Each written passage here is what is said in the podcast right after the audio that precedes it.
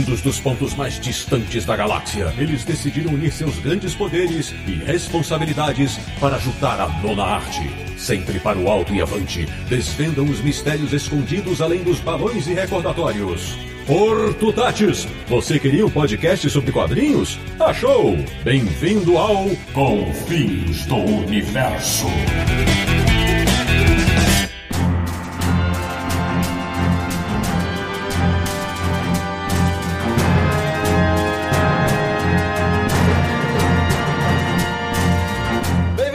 Bem-vinda! Está começando mais uma edição de Confins Universo, o podcast sobre quadrinhos mais querido nas 196.833 realidades paralelas do multiverso, que é o podcast do Universo HQ, o site cuja equipe é formada por verdadeiros arqueólogos do impossível quando o assunto é a boa e velha arte sequencial. www.universohq.com E o programa de hoje vai falar sobre uma das melhores séries de super-heróis de todos os tempos. Eu sou o Sidney Guzman, falo de São Paulo e tem dias que eu adoraria ter os poderes de Elijah Snow, mas por enquanto tô só nos cabelos brancos. De Petrópolis, no Rio de Janeiro, o cara que fala com as máquinas, o baterista do Confis Universo, Samir Naliato. Este é um mundo estranho. Da República de Piranga em São Paulo, ele que vibrava cada vez que captava uma referência encontrada nas páginas desta grande série, Marcelo Naranjo. Ao vivo de um floco de neve multidimensional. Muito bem. De Luxemburgo da Europa, o quarto homem do Confis Universo universo. O cara que revisou todos os guias misteriosos que eram publicados desde os anos 1930. Sérgio Codespot. Explorando a base dos Adirondacks. E fechando o esquadrão planetário desse episódio da minha querida Fortaleza no Ceará. O homem que dissecou cada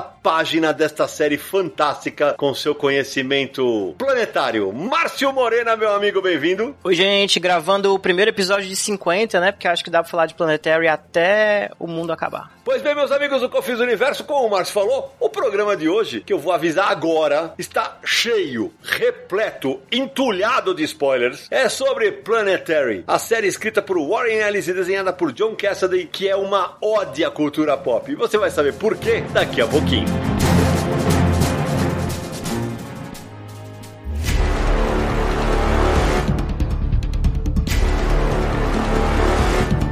Começando com Fins Universo número 99, meu amigo Samir Naniato, antes de mergulharmos no universo de Planetary, aquele recado para quem quer nos apoiar no Catarse. E aliás, a gente precisa aumentar esse número, Samir. Pessoal, vocês prestem muita atenção agora. A gente fala todo episódio sobre o nosso projeto de financiamento coletivo no Catarse, o projeto do Universo HQ e do Confins do Universo, que ajuda a gente a manter tanto o podcast quanto o site, né? É custoso tanto para a edição do podcast, para a hospedagem do site, são servidores dedicados que são custosos. Então a gente criou uma campanha de financiamento coletivo para nos ajudar a manter esses dois projetos. É só acessar catarse.me barra Universo HQ. E lá você vai ver toda a nossa descrição do projeto, os planos de apoio, as recompensas programadas e todos os detalhes. Por falar em recompensas, nós fazemos sorteios periódicos mensais de quadrinhos para apoiadores a partir do plano encadernado. E o próximo sorteio que vai acontecer agora no final de março. Rufem os tambores! Se você estiver ouvindo a gente depois de março, aí já não vai adiantar nada. Mas se estiver ouvindo a gente aqui quando o episódio sair, final de março, vamos fazer um sorteio especial que vai ter quadrinhos para apoiadores. E no sorteio vai ter um brinde extra que é um bookplate autografado pelo Alan Moore. Uhul. Esse bookplate é oferecido pela Pipoca e Nankin, que está lançando Marcos o Gato Mágico, um dos primeiros trabalhos do Alan Moore, ainda na Inglaterra. Era uma tira em quadrinhos. E eles têm vários bookplates autografados pelo Alan Moore que fizeram promoções. Uma das promoções foi em parceria parceria com o Universo HQ. Nós sorteamos quatro bookplates pelo nosso Instagram e o quinto bookplate vai ser sorteado apenas entre os apoiadores do Confis do Universo dos planos encadernado ou superiores. Então vai entrar nesse sorteio extra de final do mês. Se você quiser participar, nos apoie, vai concorrer e também vai continuar sendo brindado com episódios maravilhosos do Confis do Universo. E sem contar, né, Samir, que vai ser a maior, a maior probabilidade de alguém ser sorteado é nesse aqui, porque todos os outros sorteios que tiveram pelo Instagram, todos eles eram com milhares milhares e milhares de pessoas. O plano encadenado do, do Confins do Universo não tem milhares de pessoas. Pois é, proporcionalmente a pessoa vai ter mais chance de ganhar um bookplate do Alan Moore, né? Então acesse lá catarse.me barra Universo HQ, nos ajude com esse projeto para continuar fazendo o Confins do Universo. É isso aí. E Sidão, outra recompensa que nós temos é citar o nome dos apoiadores aqui no episódio. Isso aí. Então eu vou citar o nome de seis apoiadores no episódio de hoje. Nossos agradecimentos para Maísa Alves Rezende, Luciano Bezerra, Igor Raoki, Gustavo Sonini Vedovelo, Talita Graz e André Feitosa. Agradecer a todos eles, a Thalita Graça, inclusive nossa colaboradora no Universal aqui, resenhista, também trabalha fazendo revisão de, de quadrinhos para diversas editoras e para autores independentes também. Agradecer a todo mundo aí. É, e o André Feitosa que eu acabei de mencionar já ganhou sorteio do Confis do Universo e faz parte do nosso grupo do Telegram, que é outra recompensa também para apoiadores. Então veja lá essa recompensa. É verdade. Agora, Samir, antes de começar o nosso bate-papo, deixa eu, deixa eu apresentar mais detalhadamente o nosso convidado. Márcio Morena, me explique para os nossos ouvintes por que eu te convidei para participar desse episódio especialíssimo sobre Planetary. Oi, gente. Então, eu acho que foi por causa do Twitter,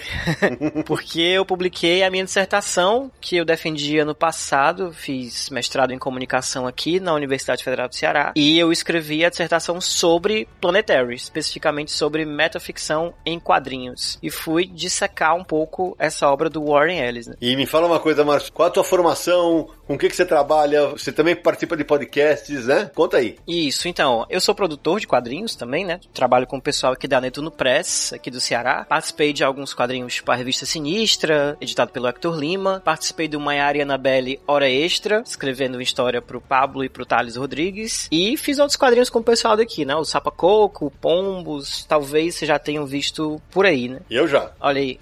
Atualmente eu sou doutorando na comunicação da UFC também e eu trabalho escrevendo. Eu escrevo quadrinho, eu escrevo jogo, eu escrevo animação, o que aparecer lá na UFC Virtual, que é um, um órgão ligado ao UFC que trabalha com educação à distância e pesquisa em educação. Muito legal. E pra você que tá nos ouvindo Brasil afora, mundo afora, o UFC não é o do Ultimate Fighting, tá? É a Universidade Federal do Ceará, que é lá em Fortaleza. É, de vez em quando rola uma briga, mas no geral tá todo mundo vestido e tal. A gente briga mais apontando o dedo um pro outro e citando autores. É isso aí. Sérgio Codespot, meu querido, antes da gente começar a mergulhar nesse fantástico universo de Planetary, e a gente vai explicar por que ele é tão fantástico, dá aquele preâmbulo sobre a série. Planetary é uma série do Warren Ellis e do John Cassidy. O Warren Ellis ele tinha sido chamado pelo Jim Lee para o selo Wildstorm para dar uma reformulada em alguns aspectos do selo, né? Então, na verdade, ele assumiu duas séries. Ele assumiu Planetary e ele estava já no Stormwatch e que ia mudar para o The Authority. Então, ele tinha um, uma visão mais geral do universo dos personagens da Wildstorm, né? Planetary, na verdade, é um projeto que ele queria fazer celebrando 100 anos de histórias de super-herói, mas ele não queria contar histórias de super-herói. Ele queria explorar o gênero em si. Ele queria explorar as raízes, as origens, coisas por trás, né? De onde vieram certas ideias e tal. Ô Sé, mas peraí, até pra quem tá nos ouvindo vai falar, pô, mas como 100 anos de super-heróis se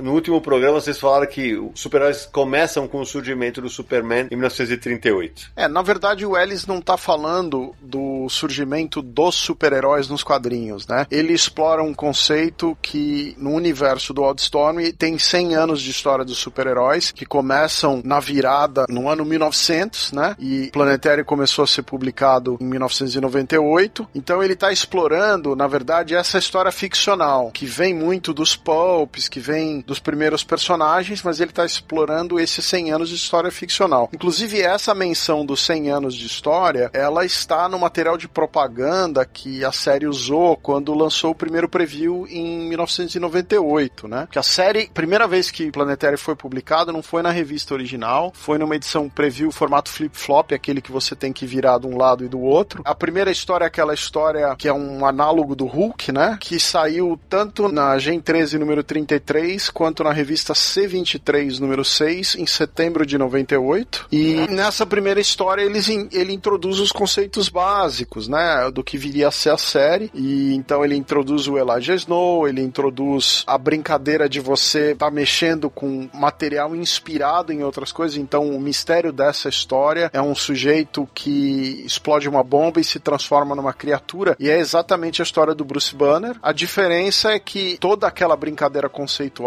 foi modificada para os propósitos do Warren Ellis. Então tem muito a ver com a história que ele quer contar, com o multiverso. E isso é uma, um fato importante. A Wildstorm não tinha o multiverso. Mas, Sérgio, eu não classificaria como 100 anos de história de super-heróis, mas como história de heróis, talvez. Eu acho que o super aí me incomoda um pouquinho. Pode ser. É, mas na verdade é porque ele se baseia muito também nos personagens das revistas Pulp. E isso é anterior aos super-heróis. Mas eles não eram supers. Não, não eram supers como o gênero que gente conhece de quadrinhos. É isso. É porque, mas, mas veja, quando a revista é lançada, eles tinham que fazer propaganda da revista. Então eles aproveitam e colocam lá o super-herói, que é o gênero mais vendido. Mas ele não está só explorando os super-heróis. O segundo número, então, é, é monstros Godzilla. Não tem nada a ver com super-heróis, por exemplo. Calma que você está se adiantando. Calma que é, você está se adiantando. Calma, calma. É só, só para mostrar que assim, ele se baseia na, numa cultura pop do século. Não especificamente apenas do Superman. Tanto que na toa que o Snow tem 100 anos e, e tudo isso. E o Sérgio comentou dessa edição preview. É curioso lembrar que o preview saiu quando a Wildstorm ainda fazia parte da Image, mas quando o número de Planetário foi publicado, a Wildstorm já tinha sido vendida para DC Comics. Eu queria abrir um parênteses para explicar uma coisa que pouca gente sabe, é que nessa edição preview ele introduz o, o conceito do floco de neve do multiverso, né? O banner do Warren Ellis, que chama David Payne, ele cria um negócio que chama uma bomba que é uma espécie de um computador que tem um design integral e tal. Todo esse material é inspirado num conceito matemático de teoria de grupo que chama o grupo monstro. E é um número. É, é, é bem complexo de explicar, eu não entendo nada disso. O que eu sei que é, por exemplo, aquele número que você citou, 196.833, essa é a mínima representação complexa que se faz desse grupo de números finitos e tal. É exatamente esse número. Então, essa é uma referência que vem do mundo científico puro, que não tem nada a ver com quadrinhos, que o Ellis incorporou para brincar com o conceito do multiverso, para dar uma camada mais profunda pro material, entendeu? E não é a única referência que ele pega da ciência para isso durante a série, né? Não. Não, não.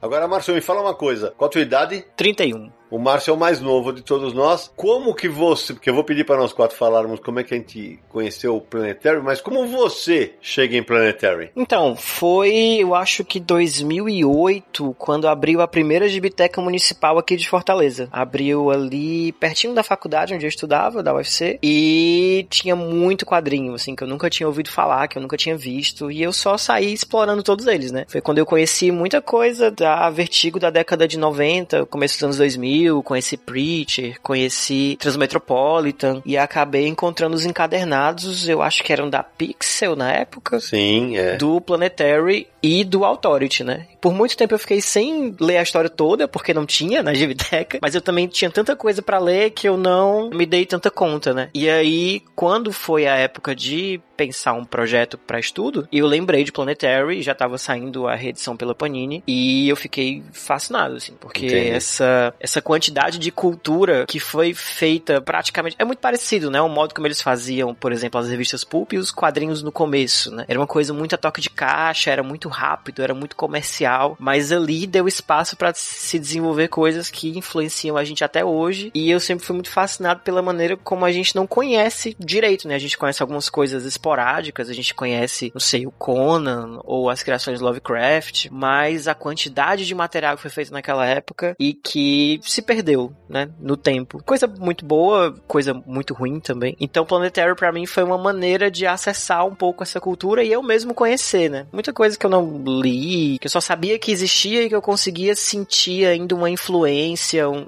uns fantasmas, né, na nossa cultura pop atual. Entendi. Nara, eu já aproveitar que eu levantei essa bola pro Márcio, passa pro nosso ouvinte mais novo, como foi a publicação de Planetary no Brasil? Porque ela foi bastante errática, né? É, como muita coisa que já saiu por aqui de maneira é mais estranha do que o mundo estranho de Planetária. Você pega um pouco ali, um pouco aqui, um pouco lá e vai juntando os cacos e eventualmente você tem uma publicação numa série inteira. Então a gente começa no Brasil em 2002 com a Pandora Books, uma edição em formato flip-flop, né? Que é aquela que você inverte, né? E do outro lado estaria o, o Authority, né? E aí depois vem pro que eu realmente me lembro, que é a Devir, dois volumes, dois encadernados, Mundo Estranho e Quarto Homem, entre 2005 e 2006. Aí temos uma curta parada, porque 2007 já vem pela Pixel, né? Saiu na revista Pixel Magazine. É um ano depois da- da- do segundo volume da Devir. Aham. Sai a Pixel Magazine. Foi, é, foi saindo ali até concluir, né? É, tirando o epílogo que ficou inédito, né? É, esse é o problema. Não conclui, né? Ficou faltando o último número. Exato. A Pixel também lançou outros encadernados, né? Lançou os encontros com Liga da Justiça, Batman, etc. Depois, finalmente, vai pra Panini. E a Panini lança em 2013, 2014 os quatro volumes que eu tenho aqui, compilando a série inteira, em capa mole. E até que, recentemente, as famosas edições de luxo capa dura, já foram lançadas as duas aí, estão disponíveis no mercado. Eu não tenho as edições, mas eu sei que estão bonitas. Eu tenho a, a primeira saiu no final do ano passado e a segunda saiu este ano aqui. Então ainda tá fácil de achar pra quem quiser conhecer mais sobre esse material. Legal, Nara, porque, por exemplo, eu lembro que era final dos anos 90, né? Eu já trabalhava com quadrinhos e eu não tava acompanhando as gringas e só ouvia, não, que Planetário é um negócio espetacular, que Planetário é espetacular. E ficava naquele negócio, né? E chega no Brasil justamente por uma editora pequena, que era a Pandora Books, que na época era chefiada pelo Leandro Luiz Delmanto, Ricardo Jacete e Maurício Muniz. Aí fica, tem pouca duração, vai pra lá, vai pra cá e tal. Mas foi ali que eu conheci. E, só que assim, eu, eu também, Nara, eu só comecei a, a ler na sequência na Pixel Magazine. E aí deu aquele desespero, porque cadê o último número? Porque o último número não aconteceu, justamente, daqui a pouco o Sérgio vai explicar, por conta de um hiato causado na produção. E não foi só um. E você, Samir, quando que você começa a ler? É, eu comecei a ler com a Pandora publicando, mas como o Naranjo disse, a publicação foi meio errática aqui no Brasil e também nos Estados Unidos. Então não é só culpa das editoras brasileiras. A série atrasou muito nos Estados Unidos também. E aqui no Brasil, como começou a mudar de editora, foi da Pandora pra Devir, depois pra Pixel, pegava esses hiatos de publicação, então a série não tinha uma continuidade normal pra gente ler, como a gente lê uma revista mensal, por exemplo. Então eu li as primeiras edições pela Pandora, não li as da Devir, e aí quando chegou a Pixel publicando, ela começou a publicar lá pelo número 13. Então eu já tinha perdido alguma coisa. Aí eu não, não corri atrás, não, não continuei lendo, porque não gosto de ler quebrado. E aí eu só peguei da primeira à última edição quando a Panini publicou aqueles quatro encadernados em capa cartonada lá por volta de 2014, 2013, 2014. E o Naranjo falou sobre os crossovers, foram três no total, né? Authority, Batman e Liga da Justiça. Sendo que a do Batman que tem uma relevância maior dentro da série, né? Série normal. Ou seja, você leu na gringa, né? Eu li na gringa, Sidão. Eu comecei a acompanhar aqui quando saiu. Na época ainda era pela Devir que importava as revistas. Mas você vai lembrar, porque a gente estava trabalhando junto, foi no final de 99 que começou a sair a revista mensal do Planetary. E você vai lembrar que no começo de 2000 eu fui para os Estados Unidos, lembra? Fui trampar. Exatamente. E aí eu acabei pegando umas coisas lá, fiquei um tempo lá acompanhando, tinha um impacto grande. E quando eu voltei, eu perdi uns números. E aí eu acabei comprando os encadernados americanos quando saíram. E eu tenho a série completa nos encadernados e avulso eu tenho uns buracos, né? Mas eu, eu li na época, então era um negócio muito impressionante, porque tinha aquela pegada da virada do milênio, né? De 1999 para 2000, que não é o milênio, mas todo mundo celebrou. Aliás, essa é uma das coisas que eu quero falar. Mr. Alan Moore já erra no prefácio. É. Ele fala a virada do milênio. Milênio começa em 2001. É, o- você sabe que o Ellis explica isso no Authority, né? Tem uma fala de um dos personagens onde, se não me engano, uma conversa com a Jenny Spark. Ele fala, mas escuta, nós não estamos, o milênio terminaria em 2001, né? Eu não sabia disso. É, e aí a Jenny Spark fala, não é culpa minha que o inconsciente coletivo celebra a virada agora. Tem essa fase. Ele aborda essa questão no Authority, se não me engano, quando a Jenny Spark tá pra morrer na série. Mas enfim, o, o que eu queria falar, além dessa parte de eu ter pego na época, é que a série teve muitos hiatos, porque o Warren Ellis teve uma doença, e se não me engano, a partir de 2001 ele teve vários problemas de saúde, né? E o John Cassidy, por causa também dessas paradas, ele arranjou outros compromissos de trabalho. Então, entre 2001 e 2003 teve um período grande que a revista parou de ser publicada, e depois ela voltou mais ou menos num, num cronograma normal, aí ela parou no 26 e levou um ano para chegar na edição 27, né, que é a edição final. Antes disso, o preview inicial tinha saído em 98 e o primeiro número só foi lançado um ano depois em, em 99, né? Então, realmente quem estava tentando acompanhar a revista na gringa e mesmo as publicações brasileiras estavam tentando publicar na sequência, tinha uns buracos difíceis de, de acompanhar para você poder publicar mensalmente, né? É, para o nosso ouvinte entender, a série, como o Sérgio falou, começa em 99 e vai terminar em 2009. E são só 27 números, né? Se fosse uma revista mensal, seria em dois anos e meio. Exato. Então, quer dizer, demorou para se concluir a série. Vocês sabem a história de por que, que o Ellis decidiu fazer o Planetary e o Authority? Manda aí. Então, ele tava trabalhando na Wildstorm escrevendo o Stormwatch, né? E ele fala que naquela época o pessoal tinha acabado de formar a Image, era o Jim Lee, era uma coisa meio anárquica, todo mundo muito jovem. E aí o Ellis descobriu que o Stormwatch tava vendendo muito mal. Só que os editores não queriam cancelar porque eles gostavam de ler as histórias. E aí o Ellis ficou se sentindo meio culpado e ele falou: "Não, vamos fazer o seguinte, eu vou concluir essa história aqui e eu vou começar duas histórias novas, que aí eram dois experimentos que ele queria fazer com o super-herói. O Authority era realmente os super-heróis tomando o, o controle, né, policiando realmente o planeta, e o Planetary, ele fala que era uma coisa que ele queria fazer porque quando ele começou a escrever para Marvel na década de 90, ele não conhecia muita coisa de super-herói. Então ele teve que ler anos e anos de cronologia para entender o que estava acontecendo e para escrever, eu acho que na época era o Excalibur. E aí ele ficou com aquilo na cabeça, muita informação, um volume gigante, e ele queria colocar aquilo para fora de algum jeito. E aí foi que ele bolou o Authority e o Planetary. É, ele escreveu o Excalibur no final do volume original, e você tem razão, teve um impacto grande no, no, na carreira dele. Inclusive, a gente vai falar muito da importância que o Jack Kirby teve nesse trabalho, porque você vai ver que tem várias referências específicas ao trabalho do, do Jack Kirby. Mas além disso, tinha uma questão que era assim: o universo da Woodstorm não possuía. Era um universo, digamos, unidimensional, né? Não tinha outras dimensões. E ele que acertou a questão de quais eram as razões dos personagens terem poder no universo da Wildstorm, né? Ele criou três ou quatro possibilidades de origem para poderes, ele que introduziu o multiverso. Ele acabou ganhando esse espaço para reorganizar o trabalho, né?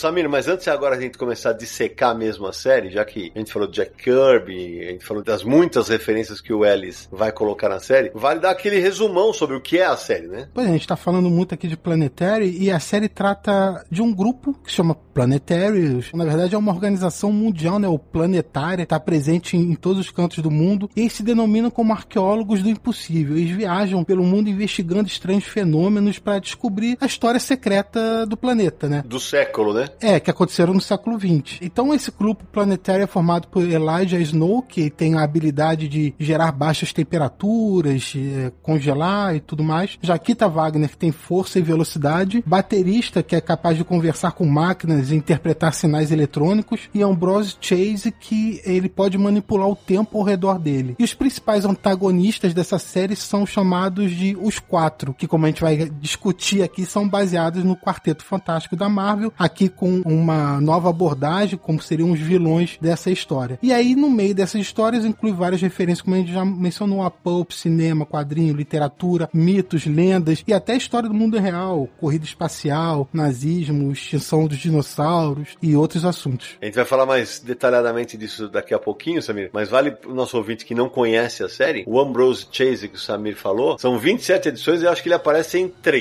três. Fala assim, pô, mas acredite, você vai gostar. Acredite. Mas é um papel importante na série. Importantíssimo, importantíssimo. Bom, então já que a gente começou a falar das referências, logo no primeiro número, né, Sérgio? Já tem um monte de referências, né? É, o primeiro número já começa chutando o pau da barraca, né? Ele começa com a Jaquita Wagner recrutando o Elijah Snow pro grupo, né, pra organização Planetary, e eles começam a investigar uma base secreta nas montanhas Adirondacks, que foi o que eu citei na, na abertura, e essa base secreta, ela era de um grupo de pessoas especiais. Esse grupo de pessoas especiais, eu vou citar aqui os personagens que têm os análogos, né? O primeiro é o Axel Brass. Ele é o Doc Savage, que é um herói dos Popes. Todos os personagens dos Popes. O segundo é o Hark, que é o Fu Manchu. O terceiro é o Edson, que ele é baseado num personagem que é um inventor chamado Tom Swift, que é um personagem personagem Pope do Edward Stratemeyer. Depois tem o Jimmy, que é um espião do serviço secreto e tal, que é baseado também numa outra série que era muito famosa de Pope, que era o Secret Operator Number 5, que era um espião. O Lord Blackstock, que é um equivalente do Tarzan. E tem o, o Brent Leather, que faz um personagem que é uma mistura de dois personagens Popes, o Spider e o Sombra. Esse personagem vai ter uma repercussão grande, depois vai ter uma importância grande depois. E ele tem também o personagem que é o, é o aviador,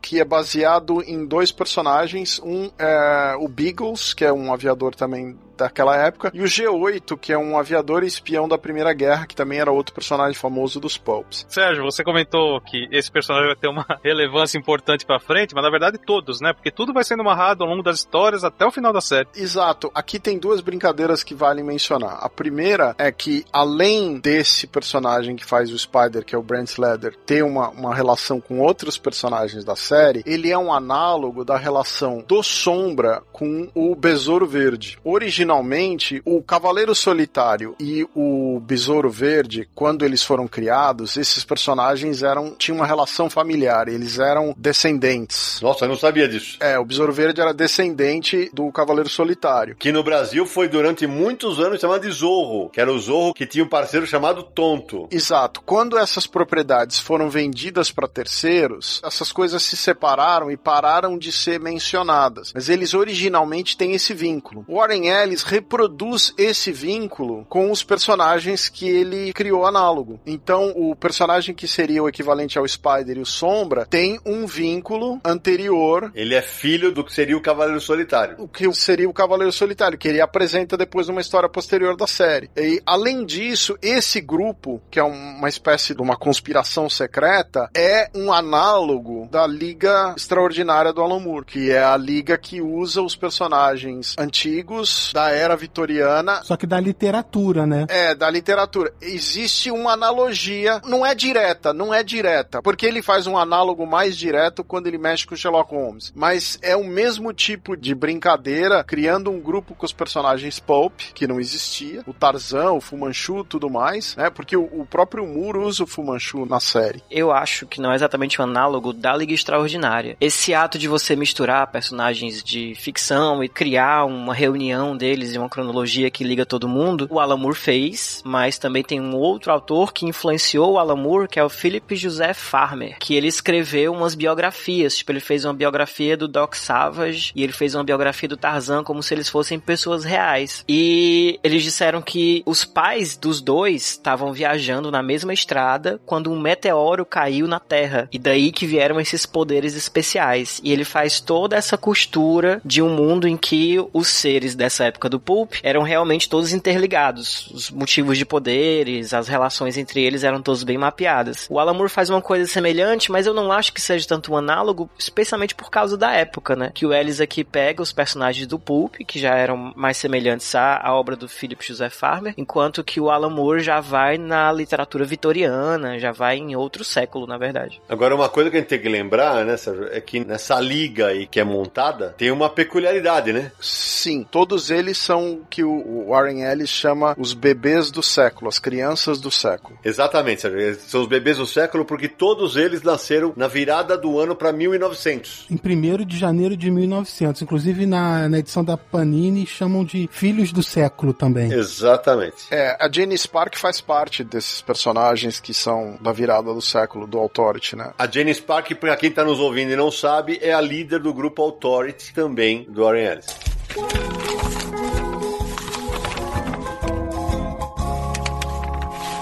O Sidão, uma coisa que vale a gente pontuar, porque a gente tá falando muito de personagens do Pope, como ele usa os personagens do Pope, e muita gente pode não saber o que é Pope. Então, só para contextualizar que revistas Pope era um tipo de publicação que existia nos Estados Unidos lá na década de 20, 30, que era feito com papel bem ruim, mas que acabava sendo muito barato, então vendia muito. E muitos autores publicavam né, revistas desse tipo. Então, além desses personagens que o Sérgio comentou, Lovecraft publicou muitas histórias em Pope, Conan surgiu numa uma publicação desse tipo. Então era muito popular e a popularidade deles começou a cair depois que os quadrinhos de super-heróis fizeram sucesso. E o Warren Ellis faz uma brincadeira sobre isso nessa história, porque nela mostra essa equipe dos personagens Pulp abrindo a porta do multiverso, né? Naquele computador que abre o multiverso como se fosse um floco de neve, com todas as versões alternativas que você já comentou. E um grupo de heróis alienígenas foge do multiverso para dentro da base dos personagens. E esses heróis são análogos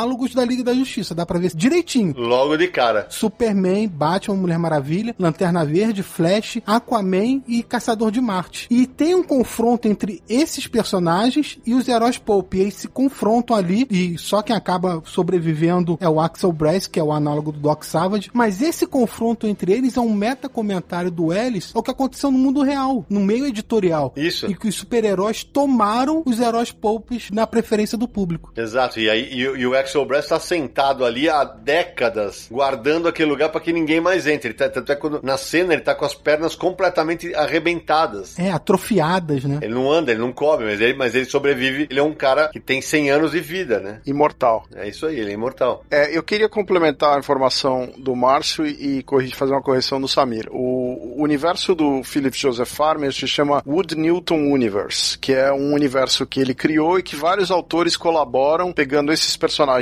pulp e outros personagens do gênero e retrabalhando eles num universo conjunto. E a informação do Samir eu só queria fazer duas correçõezinhas que os pulps existem desde mais ou menos do começo do século 20, né? Não é na década de 20 até anterior. E eles chamam de pulp porque o material era polpa de papel mesmo, Samir. Por isso que o papel era muito ruim, né? Era uma massa bem vagabunda de papel. Sim, isso mesmo. Sobre os análogos da Liga da Justiça, o Ellis não é a primeira vez que ele usa os análogos da Liga da Justiça no trabalho dele. A gente comentou do Stormwatch. Quando ele introduz o personagem Apollo e, e o Meia-Noite, que depois viriam fazer parte do Authority, a primeira história deles no Stormwatch, eles fazem parte de um grupo que incluía, além deles, que são análogos do Batman e do Super-Homem, E são um casal homossexual. Exato. Tinha um análogo da Mulher Maravilha, um análogo do Flash e um análogo do Lanterna Verde naquela história. Exato. Então, não é a primeira vez que ele faz uma brincadeira com esse gênero, com os personagens da DC. E uma outra coisa, esses análogos da Liga que atacam o Axel Brass e o grupo dele, eles atacam porque eles estão fugindo de uma catástrofe no mundo deles. É uma referência da crise, em Crise nas Infinitas Terras. Isso. E aliás, dentro da própria série do Planetary, vai haver outras referências à Liga da Justiça. Dentro da própria série, que não é essa primeira. Que vai ter uma outra Liga da Justiça que teria aparecido. Ele volta no tema. É interessante porque a interpretação aqui, a mais comum, né, é que realmente você tem os personagens do Pulp, que eles estão criando os super-heróis, eles criam com um computador e eles são massacrados de volta, né? Os super-heróis acabam com esses personagens. Mas é interessante que essa geração do Pulp ali da década de 30, começo da década de 40, ela é justamente a geração que leva à Segunda Guerra Mundial, né? E o discurso do Doc Brass, quando ele fala que eles tinham que fazer alguma coisa para acabar com a guerra, eles tinham que criar esse computador e ligar porque eles eram as únicas pessoas que podiam fazer alguma coisa, é muito semelhante com o discurso da própria criação da bomba atômica, né? Que é um, na época foi defendida como uma arma que criaria a paz, que acabaria com todas as guerras. Eles chegam a mencionar a bomba atômica, não chegam na história. Isso, diz que ainda não havia sido lançada, mas eles sabiam que ela ia ser lançada, né? Então É. eles tinham que acabar com essa bomba atômica. Mas apesar disso, é um discurso muito semelhante, né? E é interessante como, realmente nos detalhes, os dois grupos, apesar de serem opostos, eles têm muitas semelhanças. Se vocês forem ver, vocês lembram do primeiro esconderijo da Liga da Justiça, o Santuário Secreto, que era numa montanha? Sim. O desenho do Santuário Secreto é justamente o desenho do esconderijo nas Adirondacks. É embaixo de uma montanha. E aí, quando você entra, tem a sala de reuniões com a mesa redonda, igual nos Adirondacks. E tem, por exemplo, a sala de troféus, que também tá no comecinho, na entrada do, do Santuário Secreto. E tem um layout muito parecido com o dos Heróis do Pulp. Então, por mais que eles tenham essas diferenças, eles, na verdade, é, os super-heróis meio que assimilaram também muita coisa, né? Tem uma semelhança. E se você olhar de certo ponto de vista, no caso, os heróis do Pulp criaram os super-heróis e foram, né, foram atacados, foram mortos, mas do ponto de vista dos super-heróis, aquelas eram pessoas que ligaram uma tecnologia muito perigosa e colocaram o mundo deles em risco, né? Do ponto de vista dos análogos da Liga da Justiça, eles são os heróis da história, né? Porque quando o computador é ligado, ele constrói os universos e ele também destrói. E, Márcio, o Axel Brush desaparece em 1945, que é o ano do fim da Segunda Guerra. Então, foi pouco antes da guerra acabar mesmo, que você tá falando da bomba atômica, ainda não tinha sido lançada, é bem nesse contexto. É, e ele acha que ele está em 1970 porque ele parou de ser publicado por volta de 45 só voltou a ser popular na década de 70. Então, o Alice brinca com essa, quando o período que ele deixa de ser popular e o período que ele volta a ser popular. É outra brincadeira que ele faz. E aí na segunda história, você fala, ah, beleza, ele vai entrar no universo de super-heróis. Ele vai completamente pro outro lado. Ele vai pro Japão. Pô, eu adoro essa história, né? Adoro. É uma seita de maluco, com poucas pessoas que chegam lá, são a favor de armas, de matar todo mundo, terroristas, esse tipo de coisa. Os caras chegam na, na ilha, é uma ilha vigiada, inclusive, mas eles conseguem entrar lá. É a ilha mais próxima da Rússia, né? É a ilha do Japão mais próxima do, do território russo. A ilha zero. É, isso, ela tá isolada lá. E os caras chegam lá, um discurso maluco tal, eles vão caminhando para dentro da ilha, vão caminhando. Eis que você abre, e aí você dá de cara com uma página dupla que tem um monstrão gigante caindo. E para quem curte cultura pop japonesa, são os kaijus, né? Vai lembrar do da Motra, que é, teve filme solo, brigou com o Godzilla também, que vai ser outra referência. Você vai andando durante o, essa trama, quatro monstros participam da história, mas mortos, né? Eles estão todos ali já se decompondo. Você tem o Godzilla, a Mothra, né? Que é uma mariposa gigante famosa, a Ghidorah, que é um monstro de três cabeças, e o Rodan, que é um, um, um bicho que voa. E aí o negócio vai pra uma loucura total, né? O, o planetário acaba indo para lá também para ver o que, que tá acontecendo. O teorista maluco quer que o pessoal coma aquela carne para acender ou alguma coisa do tipo. A carne que ele quer que os caras comam é a carne do Godzilla que tá morto. É, de dentro do corpo em decomposição. É um negócio bem light, né? Bem leve. É, eles queriam dar um golpe no governo japonês, eram uns malucos. E o planetário aparece lá e os caras soltam aquele gás dos nervos, né? Mas o, o Snow acaba dando um jeito naquela situação. E é uma ilha lá em volta em mistérios que é outra coisa que vai ter desdobramento pra frente, porque a gente sabe, vai descobrir que tem mais gente interessada na ilha por outros motivos, que são os vilões da história que vão logo logo já estão aparecendo e causando. É nessa edição que os quatro são introduzidos, mas aí só com menção, né? Que os soldados têm bandeiras da Rússia, dos Estados Unidos e do Japão juntas, né? E tem uma coisa que rola nesse.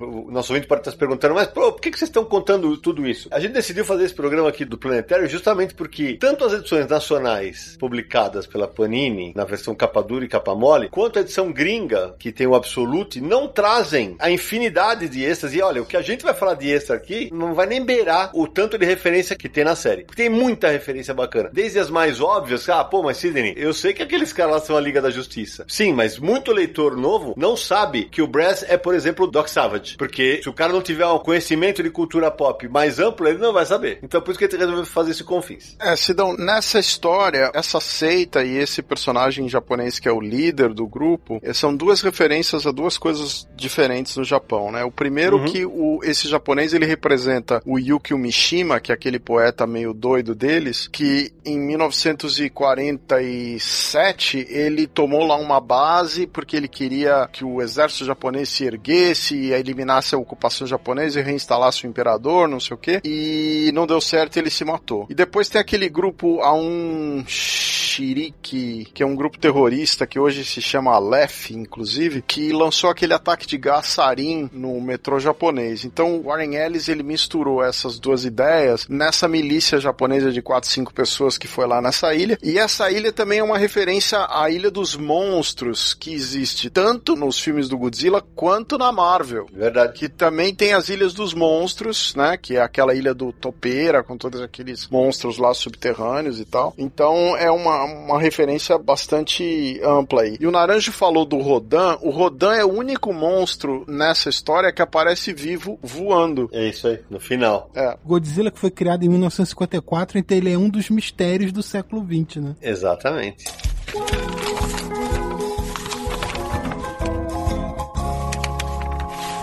Ô, Márcio, no teu trabalho, qual era o foco? Você analisou história por história? Como é que foi o foco do teu trabalho? Não, na verdade, o que me interessou mais no Planetary não foi exatamente as referências que ele colocava, mas como que ele meio que recontextualizava essas referências de acordo com o momento histórico em que elas foram feitas e como ele fazia esse traçado entre todas elas, né? Que ele cria uma espécie de genealogia mesmo dos super-heróis. Ele vai pegando elementos, vai pegando obras que acabaram influenciando no gênero dos super-heróis. E aí aí, para isso, eu acabei analisando, tipo, capa, é, a maneira como ele imita os desenhos, como ele às vezes simula uma tela de filme, ou um documento antigo, uma fotografia antiga, as coisas formais do quadrinho mesmo, que eles usam para fazer essas citações, né? para construir essas referências. No caso, eu fui por um lado um pouco mais político até. Entendi. E aliás, faltou a gente falar logo no começo, né, Sérgio, que a qualidade da arte do, do Planetário é um negócio absurdo, porque o John Cassidy em, grande estilo, em grande fase, né, fazendo páginas espetaculares e com muita referência visual. É, eu acho que é o primeiro trabalho, assim, que marcou a carreira dele, lançou ele como superstar, né? É anterior a ele trabalhar com o Joss Whedon nos X-Men. Bom, parte do trabalho, né? Começou antes dele fazer os X-Men, mas parte dos X-Men também aconteceu durante o trabalho do Planetary. Mas, assim, eu acho que é o trabalho que deslanchou a carreira dele, entendeu? Você fala, pô, esse cara aqui, né, agora tá marcado. E criou um, digamos, criou um padrão realista naquela década pro qual a qualidade da arte realista, como é que tinha que ser a arte realista no quadrinho de super-herói, né? Ele definiu, digamos, um. Da mesma forma que todo mundo fala que o Alex Raymond é um padrão da arte realista nas tiras e tal, o próprio Hal Foster, né? O Cassidy definiu um padrão de arte na década. É interessante, né? Como ele surge ali na época do Marvel Knights, que já vem o, o Demolidor do Alex Maliv, ali na época do Terra de Ninguém, eu acho, do Batman, que também tinha um desenho um pouco mais realista. Ele vem ali no momento desse realismo cartunesco, né? Não um realismo tipo do Alex Ross da roupa,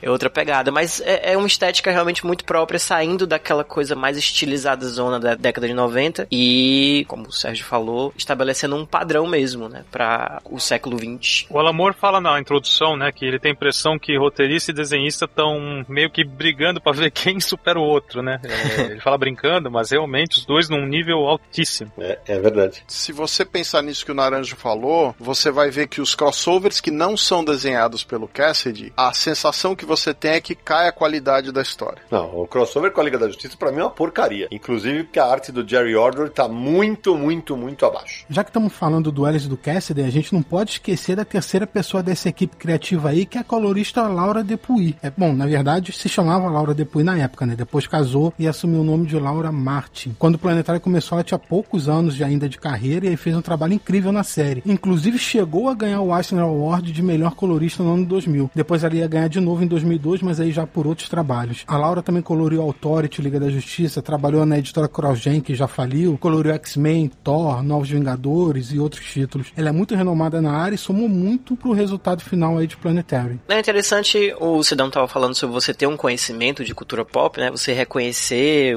quem é o Doc Savage e tal. É interessante como o quadrinho ele já meio que te convida a fazer essa investigação a partir da capa, né? A gente não falou, mas cada edição, a capa imita o estilo da referência que eles estão fazendo dentro daquela edição. Começando aqui justamente a número 2, em que a capa já coloca a logo do Planetary em japonês e coloca os monstros e as pessoas correndo. Realmente parece um pôster de filme de Kaiju, filme do Godzilla, né? É, outra coisa que acontece muito nesse trabalho é que existe muita referência de cinema e não são só referências a filmes ou a personagens, mas a maneira de fazer o quadrinho também muda. Você pode ver que o Naranjo citou uma página dupla que foi feita para dar uma ideia da dimensão do monstro. Mas agora nós vamos falar do número 3, que é uma história baseada em cinema asiático. Aquele cinema de ação do Tsui Hark, do John Woo, do Chow Yun-fat, que era um cinema de tiroteio e tal. E ele mistura toda essa brincadeira, na qual inclusive muitas, muitas sequências são de painéis só na horizontal. Tem várias páginas com quatro painéis, um estilo que se até ganhou um nome de estilo cinematográfico, que era três, quatro painéis horizontais na página, sem muita divisão de quadrinho. E ele mistura esse conceito do cinema asiático, de ação, com a história do Spectro, que é aquele personagem da DC que é o policial Jim Corrigan, que ele morre e ele quer se vingar do fulano que o traiu, né? Então ele mistura esses conceitos com os, os do cinema asiático e cria esse fantasma justiceiro asiático em Hong Kong. E o Planetary vai investigar essa situação. E o estilo dessa história é muito nesse pique de filme, né? De, de filme de ação. É, é interessante que a referência a filme é justamente nas primeiras páginas, né? Quando o time do Planetário ainda não apareceu. Você vai acompanhando a história do policial fantasma vingando, né? Matando alguns caras. E nas primeiras páginas, de repente, quando o Planetary aparece, aí a narrativa muda, né? Ele deixa de ser um filme e ele vira um quadrinho mesmo. Já aparece um quadro mais vertical, o fundo não tá mais preto, já vai fazendo uma transição pro branco, e aí na página seguinte ele já tá no layout de uma história em quadrinhos, né? Ele realmente dá um filme e depois ele volta. É, você vê que é intencional essa narrativa. Essa história é muito Ghost in the Machine, né? É, literalmente tem uma máquina com vários fantasmas dentro.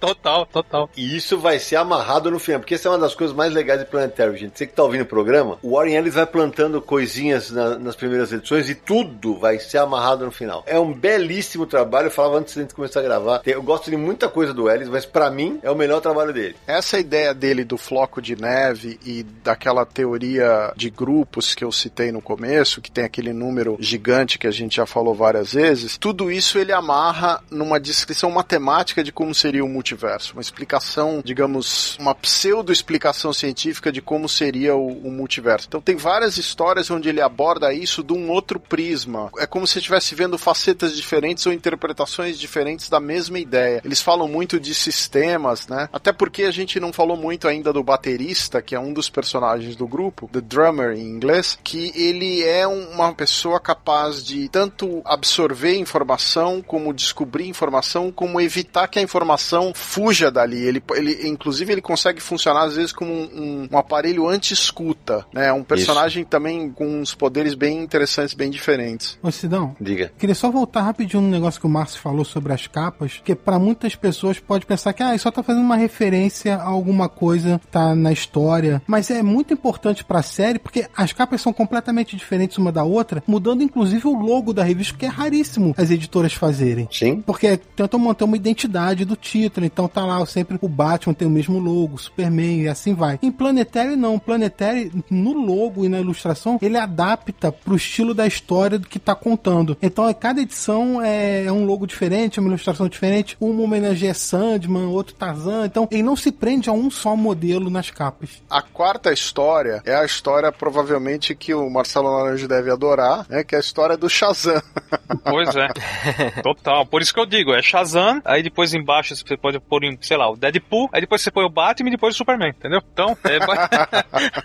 Mas é, ele toma por até o raio tem no, no peito do... Ele faz uma brincadeira com o raio no peito do cara enquanto o cara é humano, que é um cara que passa por cima de uma máquina perseguindo lá, um detetive perseguindo um bandido. Tem uma história esse detetive, aqui é muita coisa pra gente contar tudo, mas enfim, e ele passa em cima de uma máquina transdimensional, né? Que vai ser amarrada no final de uma maneira brilhante. Tudo, tudo é amarrado. E ele acaba entrando nessa máquina, essa máquina ela caiu no planeta Terra na época dos dinossauros, ela é inteligente, só que ela não tem mais pilotos. E aí ele, ele acaba topando o piloto, só que ele precisa de mais gente para tirar ela de lá, e é um negócio genial. E ele muda de aparência quando ele se conecta com a máquina, ele fica tipo um cara todo fortão, com partes eh, de um tipo robô nele e tal, visual bem louco. Aliás, Naranjo, nessa história ele dá a entender que a queda dessa nave foi a responsável pela extinção dos dinossauros, e não um meteoro. Que é uma página incrível, né? É. A nave caindo na Terra e os dinossauros em volta. É, e ele faz várias ligações com essa história, né? Ele, primeiro que ele introduz a, a personagem da Ana Hark, que é a filha do Fu Manchu, que seria a, a Falosu, né, nos Pulps, e ele também começa a falar tanto do floco de neve, porque a nave que ele vai tripular é o mesmo tipo de nave que o Authority usa. Então ele começa a estabelecer essas relações com o Authority, e ele fala muito da sangria, que é aquele espaço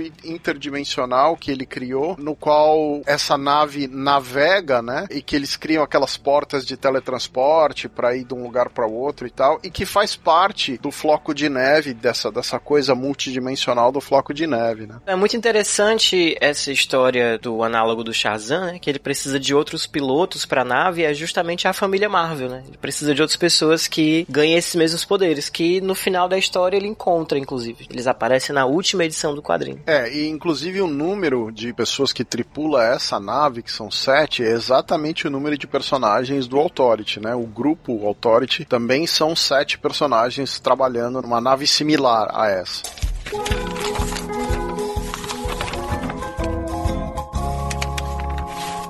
Agora, gente, é o seguinte, a gente já tá falando mais de hora aqui, nós estamos na edição 4. Não vai dar tempo de falar de tudo. Até porque a gente sabe que vai repetir, não, não, a nossa intenção não é ficar contando a história inteira, né? Mas a gente pode citar algumas grandes passagens. Por exemplo, no número 5, ele volta para abordar a história do Brass, que é o Doc Savage, né? E a capa é completamente uma capa de pulp, né? Ele vai contar a história dele, mas tem uma coisa muito interessante nessa. Ele cita uma outra criança do século. É, na verdade, ele cita um outro herói, que é o John Cumberland, né? Uhum. O John Cumberland é um personagem que veio pra Terra numa nave em 1910. E ele é um análogo do Super-Homem e ele representa não o nosso Super-Homem, mas o Super-Homem de uma outra Terra. E dentro do universo do Stormwatch, ele fazia parte do Stormwatch, ele era um personagem que fazia parte numa época do grupo. Depois ele se rebela contra o grupo e ele aparentemente morre num combate contra o Stormwatch atacando a estação espacial da ONU do Stormwatch. E o Axel Brass tem uma conversa com o Elijah Snow contando porque ambos conheciam esse personagem naquela época, né? Isso, e é, essa edição número 5, é, é, ela tem um, um aspecto visual muito bacana, porque tem os quadrinhos em que tá o Elijah conversando com o Brass, mas aí isso é intercalado como se fosse um pulp mesmo, com textos, com ilustração de página inteira, de meia página e tal, exatamente como era na época, como se fosse um conto. Então deixa tudo realmente no clima, como o Márcio falou agora há pouco. A sexta edição acho que é uma das mais importantes, né, da série toda. Que é a primeira vez que a gente encontra os quatro, né? Os vilões que na verdade estão dentro do governo dos Estados Unidos. Os Estados Unidos lançaram o Homem à Lua, mas na verdade eles tinham um projeto secreto paralelo que foi para a Lua em 61 e eventualmente mandou esses quatro astronautas que tinham inclusive ligação com a Alemanha nazista, né? Assim como na vida real tinham os cientistas alemães trabalhando para a NASA e esses quatro eram justamente os análogos do Quarteto Fantástico, que foram pro espaço e ganharam poderes, segundo eles, através de radiação espacial. Então, Márcio, eu queria acrescentar um, sobre o que você falou. O Ellis pega o fato histórico de que os americanos pegaram cientistas que trabalhavam no programa nuclear e no programa de foguetes nazista e fizeram várias experiências e transporta isso para a realidade dele. E o, o Dowling, Randall Dowling, que representa o Senhor Fantástico, ele era um destes cientistas que vieram desse projeto, mas ele é americano, assim como o, o Jacob Green, que representa o Coisa e era um, um, alter ego do Jack Kirby, é, também era americano. Mas a personagem que seria a Susan, que é Suskind, ela era alemã, tinha um passado mais nazista, filho de cientistas nazistas desse projeto, e o que representa o Tocha Humana, que é o William Leder, é esse personagem que tem vínculos com o personagem que representaria aquele análogo do Sombra, do mesmo grupo do Axel Brass, que a gente estava conversando. Exatamente. Ele é filho do que seria o Sombra, só que aí ele, ele descobre que ele não tem poderes por quê? Porque ele, ele é filho de uma pulada de cerca. O pai dele foi corneado, fala português, claro, né? Na história. É.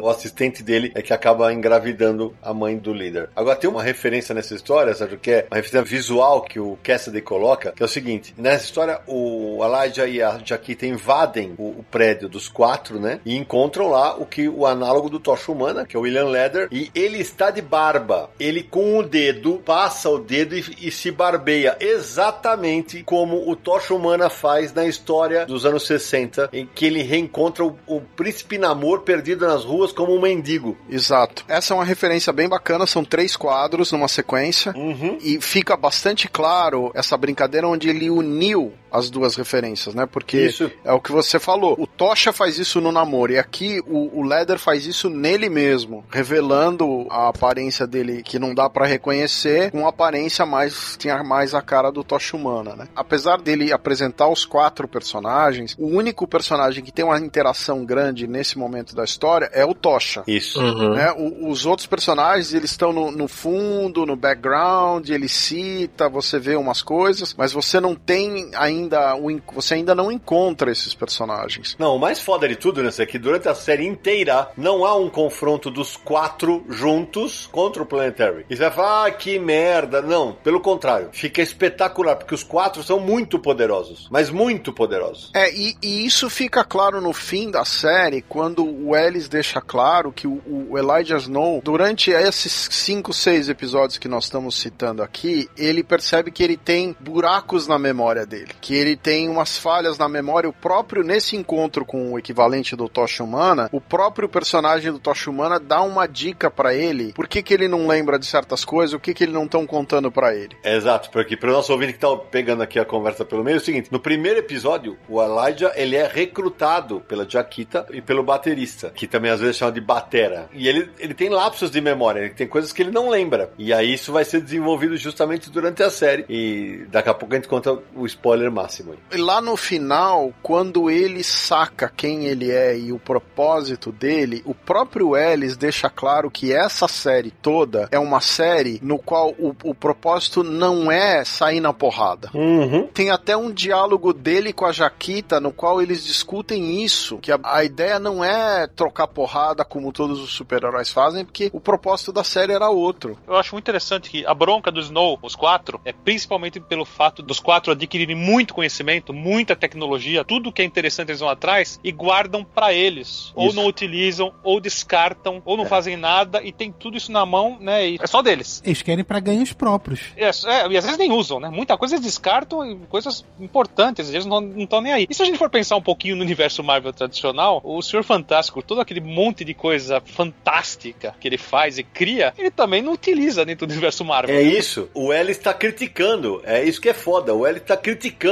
Ele está enchendo de referências e ao mesmo tempo ele está fazendo várias críticas ao universo de super-herói. Exatamente o que você falou. O Quarteto Fantástico fica sentado em, em cima de um monte de coisas que não são utilizadas para a população no universo Marvel. E aqui, aliás, deixa eu abrir um parêntese aqui para falar do trabalho de adaptação nos dois. Eu reli os dois encadernados de capa dura que saíram agora pela Panini. E aqui é nítido porque existe o que eu falei naquele episódio da revisão. O primeiro encadernado, olhando o expediente, foi produzido pela redação interna da Panini e o segundo pela redação da Mitos. No primeiro encadernado, o prédio dos quatro chama-se For Voyagers Plaza e também na parte interna aparece For Voyagers Building. No segundo encadernado está Edifício Quatro Viajantes. Ou seja, faltou o pessoal que fez a segunda ler a primeira para manter pelo menos, porque é, evidentemente se a primeira já tinha saído, mantivesse como saiu na primeira. E aí é, é coisa do, do editor chato, do leitor chato mesmo. No primeiro encadernado, em um momento fala de uma morte e fala-se de necropsia, que é o termo para quando você vai investigar um corpo, e não autópsia, que é o mais comum, que como aparece no segundo. Foi aí que eu saquei que, pô, é, foram equipes diferentes que fizeram, entendeu? Nessa edição número 6, diz que o acidente que deu poderes aos quatro foi em 1961, que é o ano de criação do Quarteto Fantástico. Isso. E na edição número 0, quando eles investigam o, o que aconteceu com o cientista David Payne, mostra que o acidente dele foi em 1962, o ano de criação do Hulk.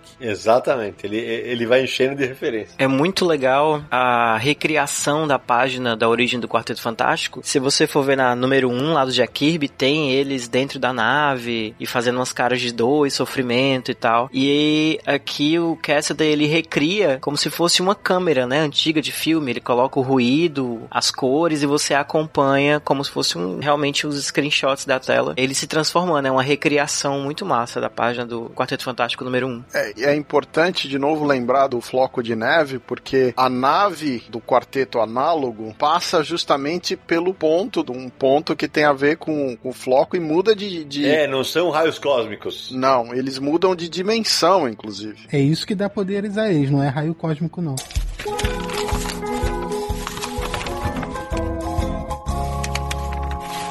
Mas aí vem a edição número 7, que é uma das que eu mais gosto. Eu ia falar, agora vem a edição número 7, né, cara? Porque é também uma das que eu mais gosto. Ele simplesmente bota Planetary no universo de Vertigo, né? Logo de cara você descobre que o, o que seria o John Constantine morreu. Ele já teve um caso com a Jaquita Wagner, né? E eles vão pro velório do cara. Em Londres. Em Londres. Logo de cara, eles passam, eles passam pelo Sandman e por uma morte, sentados emburrados num banco, que é uma menção à edição de Sandman número 8, né? Cara, na hora que ele chega no velório, é impressionante. Tá lá. Tem análogos de Patrulha do Destino, de Monstro do Pântano, de Homem Animal, dos Invisíveis, de Etrigan, Homens metálicos. Homens Metálicos. Orquídea Negra. É impressionante. O que é legal dessa história é que são todos personagens que ou surgiram ou estavam no auge na década de 80, como o próprio Constantino, que é o protagonista desse capítulo. Aliás, é uma coisa que a gente não comentou, eles não usam número 1, número 2, é capítulo 1, capítulo 2, capítulo 3. É. Essa história também é, uma, um, é um outro metacomentário, como a gente já tinha feito no número 1, e HQ faz um metacomentário sobre a invasão de autores britânicos aos quadrinhos americanos, que foram Alan Moore, Neil Gaiman, Jaime Delano, o Warren Ellis, que é inglês também, né? O Grant Morrison, que não é inglês, mas é britânico. Então são todos personagens que esses autores pegaram e trabalharam na DC na década de 80. Inclusive, o Grant Morrison e o Alan Moore estão desenhados na história. O Grant Morrison tá no cemitério do lado do Homem Animal, como escritor, que tem um meta-comentário que o, o Homem Animal encontra o escritor, e o Alan Moore é aquela criatura barbada fumando um baseado. O padre, né, que tá fazendo o enterro. Exato. E outros personagens que aparecem ali, tem o, o retalho, né? O Shade. E aí, é uma das coisas mais legais que tem na história pra mim é o seguinte: eles estão investigando a morte do Jack Carter, que seria o Constantine, e aí aparece, eles descobrem que o cara não. Ele tá enganando, né? E aparece um, um super-herói bem malucão, muito tosco, falando: não pode ser, eu o matei. E atenção porque ele fala: você precisava morrer. Foi o símbolo de tudo que fizeram comigo, seu verme. Eu devia ter sido nobre, limpo, sozinho. Quer dizer, é exatamente o cenário que acontece na época do surgimento da Vertigo, né? Exatamente. Que ele aparece e aí vem a revelação final, que é que ah, o cara não tá morto, né? Que pra mim é muito louca, porque assim, é o John Constantine com o visual do Spider Jerusalém. O Ellis menciona essa transformação no texto, quando ele fala do fim de uma era, que os personagens eram assim numa época, ele tá fazendo o contraposto. E o vilão da história, tem muita gente que acha que aquele vilão é uma referência ao Kid Miracle Man, que era um herói inocente, que na época do Alan Moore vira um personagem, digamos, mais adulto, mais maduro, cheio de referências sexuais. É um comentário, uma desconstrução daquela época. Muita gente faz essa análise. Pra mim, Sérgio, quando eu li, pra mim é uma crítica descarrada aos heróis da Image e da Marvel do começo dos anos 90. Exatamente. Pode ser. Eu sempre achei que era uma referência diferente, não, não era uma referência exata, mas na pesquisa que eu tava fazendo pra esse episódio, eu encontrei várias análises que sugerem que pudesse ser o Kid Miracle Man. Eu confesso pra você que faz sentido esse negócio aí que vocês estão falando dos personagens da Image, né? Quando ele fala aqui essa parte de eu gostava da minha vida, não havia nada de errado comigo. Eu não era moderninho, não estava na moda, não tinha pavio curto, mas e daí? Tava tudo bem. Não precisava de dupla personalidade, colapso nervoso, reorientação sexual, nem descobrir que a minha vida era uma mentira.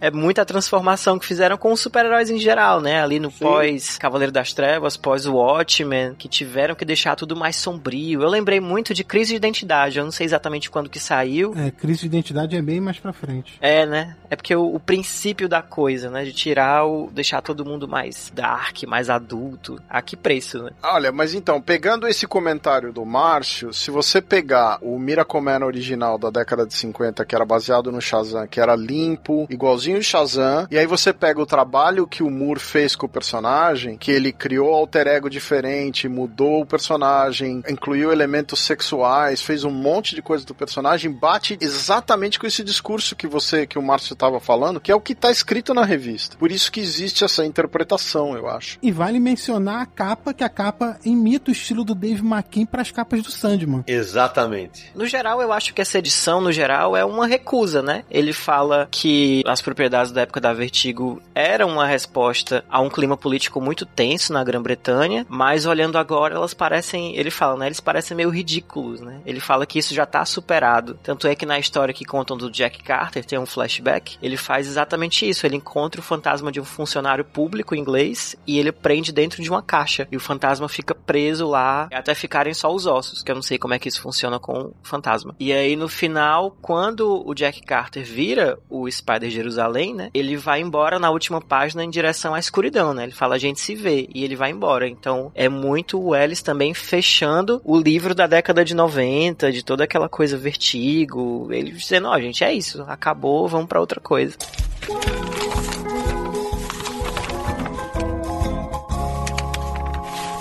Na edição número 8, ele faz uma referência a uma série de filmes da década de 50 que surgiram por causa da bomba atômica. Foi uma época que você tinha um monte de coisas que eram mutações. Ou, inclusive a capa é uma, uma mistura de brincadeira com o, o ataque da mulher de, de, aquela mulher de 50 metros, Attack of the Fifth Foot Woman, que eu não sei como é o título em português, que é aquela mulher gigante. E ele faz referência a filmes uh, The Amazing Colossal Man, Them, que é o filme das formigas, né? Isso. E até a mosca, né? Né? O título é uma brincadeira com o dia que a Terra parou. É, justamente por causa disso eu tive a impressão que era uma brincadeira com filmes de ficção científica B. Sabe aqueles filmes B da década de 50 e tal? É, mas é, mas é tudo relativo ao perigo atômico. É, e, e só pra vocês saberem, o título em português é O Dia em que a Terra Atrasou. Agora, a personagem principal, que é a Alice, ela foi baseada na Marilyn Monroe, que ela desapareceu por volta da década de 50 por causa do. Eles alegam por causa do negócio do, do presidente Kennedy. Então, o Ellis coloca ela nesse cenário. Os soviéticos tinham cidades industriais que tinham simplesmente o nome Cidade 1, Cidade 6, Cidade 0. Então, o Ellis cria a Cidade Zero, que é onde o, o Dowling e a Anna Hark estão experimentando, fazendo pesquisa biológica com as pessoas. Pegam as pessoas indesejáveis, como fizeram no regime nazista, por exemplo, e fazem uma série de experiência, né? O exército japonês fez isso na China, por exemplo, durante a Segunda Guerra Mundial, com a peste bubônica e tal.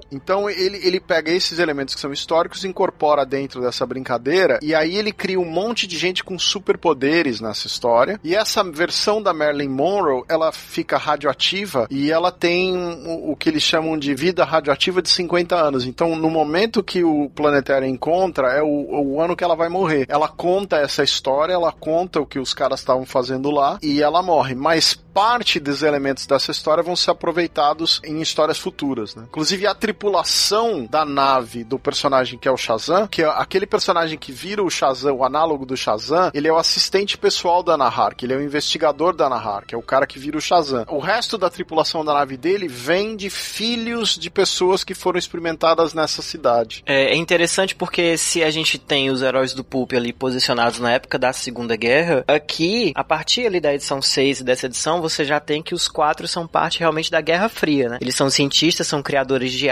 armas. Aqui a gente tem claramente que eles se aproveitam de uma falsa ameaça comunista para exercer o poder de opressão, né? Eles fazem experimentos com, ela fala, com mulheres que dormiram com homens errados, com gays, com negros, que é uma referência também ao macartismo e à, à opressão em geral daquela época. E você tem o, os quatro bem como esse complexo industrial militar norte-americano que se desenvolveu ali na época da Guerra Fria. Agora, a edição número 9 é uma edição que eu adoro. É uma edição foi dedicada ao Grant Morrison, que chama Planeta Ficção. É, não sei se ficou assim em português. Ficou, ficou assim. Essa edição é uma metaficção. É muito bacana porque eles imaginam a possibilidade de você viajar para dentro de um universo ficcional e fazer o contrário. Você trazer do universo ficcional personagens para o mundo real, como se fosse uma viagem de foguete. É um negócio bem divertido, bem interessante. E essa é a primeira história que aparece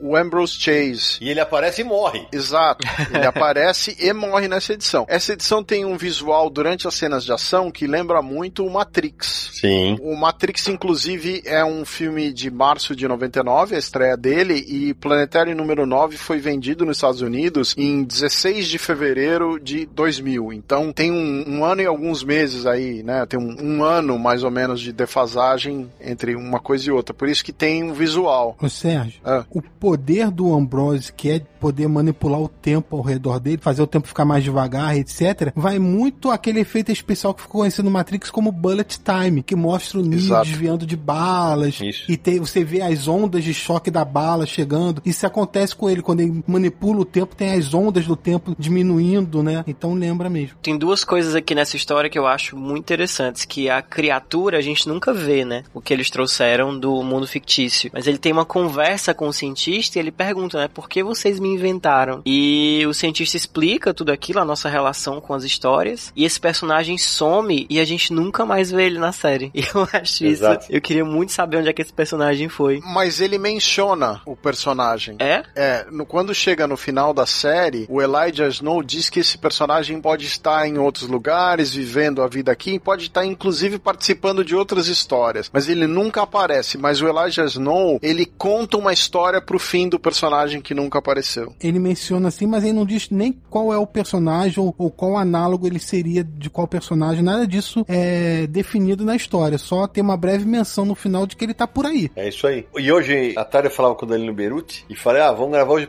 sobre Planetary. Ele, ele adora a série também, é muito fã do Kirby e tal, que também tem várias referências aqui durante Planetary. E aí ele falou um negócio que é verdade: que nessa história, em cima do que o Márcio falou agora há pouco, em Planetary, o tempo inteiro inteiro a história vai correndo para que os personagens descubram que eles são personagens de história em quadrinhos. Hum. Se você parar pra pensar, é exatamente o que o Elijah Snow fala no, no final. É exatamente nesse número que ele entra no mundo ficcional, é que para mim isso começa a ficar bem. é, ele tá quebrando a quarta parede, cara, o tempo inteiro. Sim, ele faz isso, ele faz isso com frequência né, nessa série. Exatamente. Eu só queria ressaltar essa parte aqui do flashback do Ambrose Chase, que você descobre é que ele é filho de um dos, dos sobreviventes da Cidade Zero, mas esse pedaço que eu gosto muito aqui, que o quarto homem, que a gente ainda não sabe nesse ponto da história quem é, mas é o Elijah Snow, né, ele vai descobrir depois, ele mostra um espelho meio distorcido pro Ambrose quando ele é adolescente e fala, sabe o que é o Planetary? É este espelho, olhe nele. Aí o Ambrose olha e fala que tá distorcendo a imagem, e o Elijah responde, não, o espelho é normal, o mundo é que está distorcido. Esse é o espelho que seguramos pro mundo. É essa ideia de sempre manter o mundo estranho, né? Mostrar pro mundo o que, que ele tem de torto. gebraucht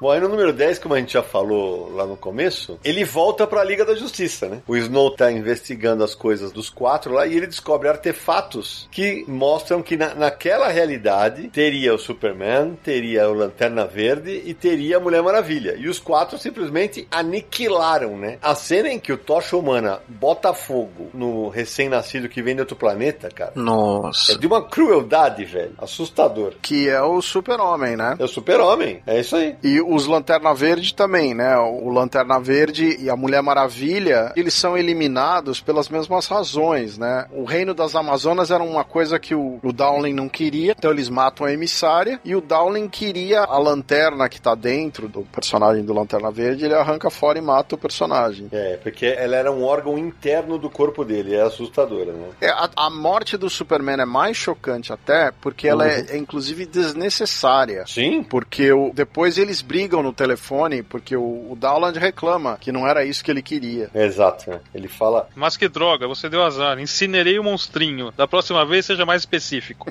E, e aí você vê os soldados dos quatro com uma cara completamente apavorada, né? Um deles vomitando. Exato, e, e vai mostrando os gemidos da criança alienígena, né? Agora, curiosamente, não mostra a morte da Mulher Maravilha, né? Mas ele cita. É. é. Subentende-se. É, ele fala. É. Assim que ela aparecer, mata ela. Vai mandar o recado pra não, vir- não aparecerem mais. É, mostra arrancar o órgão do, do Lanterna, mas não mostra a morte da, da Mulher Maravilha. E aí a gente pula pra edição 11, 1969, pra uma homenagem ao Nick Fury. Ah, agora você vai deitar e rolar, né? Uma homenagem ao, ao Jim Steran, com o Nick Fury, o agente da SHIELD, né? Tem participação aí do- dos personagens que seriam análogos da Hydra e da Madame Hydra. Eles falam muito numa organização chamada Storm, que seria precursora do Stormwatch. Vocês percebem que é uma mistura de James Bond com Nick Fury, né? Exatamente. É isso que eu ia falar. Quando eu li, eu li James Bond total. Eu também. Pra mim era James Bond, só que desenhado pelo Steranko, né? Mas se vocês verem, no primeiro quadro da história, a Madame Hydra lá, ela atira no Nick Fury, que tá de costas pra gente. É, o Nick Fury que morre de costas, é.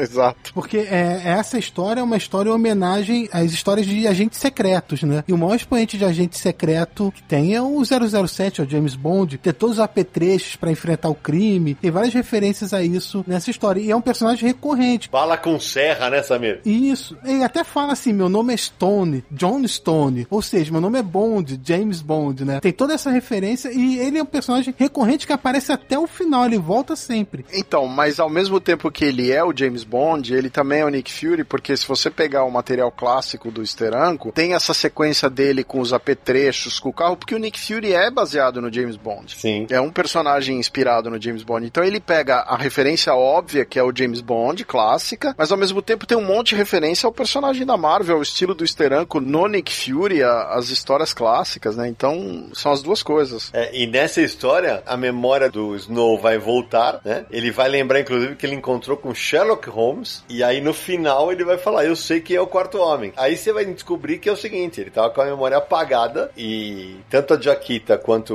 o baterista não podiam falar. Quando eles o recrutam, ele fala: ah, Você é um cara que vai entrar no planetário assim, assim, assado. E a hora que ele começa a relembrar. E aí eu achei, quando eu reli o número 1, um, moçada, eu achei, falei, pô, peguei um erro no roteiro do Ellis que era, porra, se ele apagou a própria memória, vai explicar por que isso aconteceu. Quando ele encontrasse o Brass, que é um cara que também, como ele é uma, é uma, uma das crianças do século, né? Ele ia contar, mas eu te conheço. E aí eu falei, puta, no segundo encadernado, o Ellis amarra esse e fala assim: olha, eu tinha um trato com os dois que eu não podia te falar, por causa disso, disse disso. Quando o Brass vai, aí ele deixa tudo amarrado porque ele tinha que descobrir por conta própria. Inclusive tem uma aparição do Nautilus, do Júlio Verne. Exatamente, Uhum. exatamente. É isso aí. E aí, uma, uma curiosidade: na edição nacional atual da Panini de capa dura, depois desse número 11, está publicado o que seria o preview que o Sérgio citou no começo, né? Que é chamado Planetary Sneak Peek. Na edição americana, que é o Omnibus, esse Sneak Peek está depois da número 12. E aqui está depois da número 11. E nos quatro encadernados de capa cartão, Marcelo, saiu como? Saiu depois do número 6, no final do primeiro encadernado. Isso. Não me pergunte por quê. Que é como saiu originalmente nos encadernados, os primeiros encadernados americanos, porque como a edição saiu num flip-flop na revista avulsa do Gen 13 e tal, quando lançaram o encadernado, ela saiu depois do número 6, né? Isso. A edição 12, a capa é uma colagem, né, de momentos e imagens aí da série, páginas da série, inclusive, que representam a vida do Elijah Snow. E a história em si é um confronto dele com os personagens, com os colegas do, do Planetary, né, a Jaquita e o, e o baterista, no qual ele explica que ele sabe quem ele é, ele sabe do quarto homem, ele sabe dos quatro, né, o quarteto que ele tem que enfrentar, do Dowling. E pra mim o que é sensacional é que ele termina fazendo o sinal do Quarteto Fantástico, né? Ele faz o número 4. Exatamente. Em gelo. É. Justamente enquanto o Tocha fazia em chamas, né? Ele faz em gelo no chão para que o satélite dos quatro no espaço enxergue. Foda, foda. Muito legal. É interessante, eu acho que essa é a primeira edição até agora que não tem uma referência clara, né, sobre eles mesmos. E à medida que a história vai avançando, vai se tornando bem isso, né? O Planetary, ele também é uma história e ele vai explorando a si mesmo, né, pra gente. É isso aí. É bem interessante o tipo de super-herói que o o Elijah é, né? Eles têm algumas características do super-herói, tipo, o Elijah tem o traje dele, tem os poderes, mas a resistência que ele tem contra os vilões, no caso, é uma luta pela memória, né? Então a maior arma que ele tem são os guias Planetary, que é onde ele anota todas as descobertas dele desde a década de 30. Então, cada ano o Planetary publica uma edição guardando as coisas que os quatro tentam roubar e destruir. Né?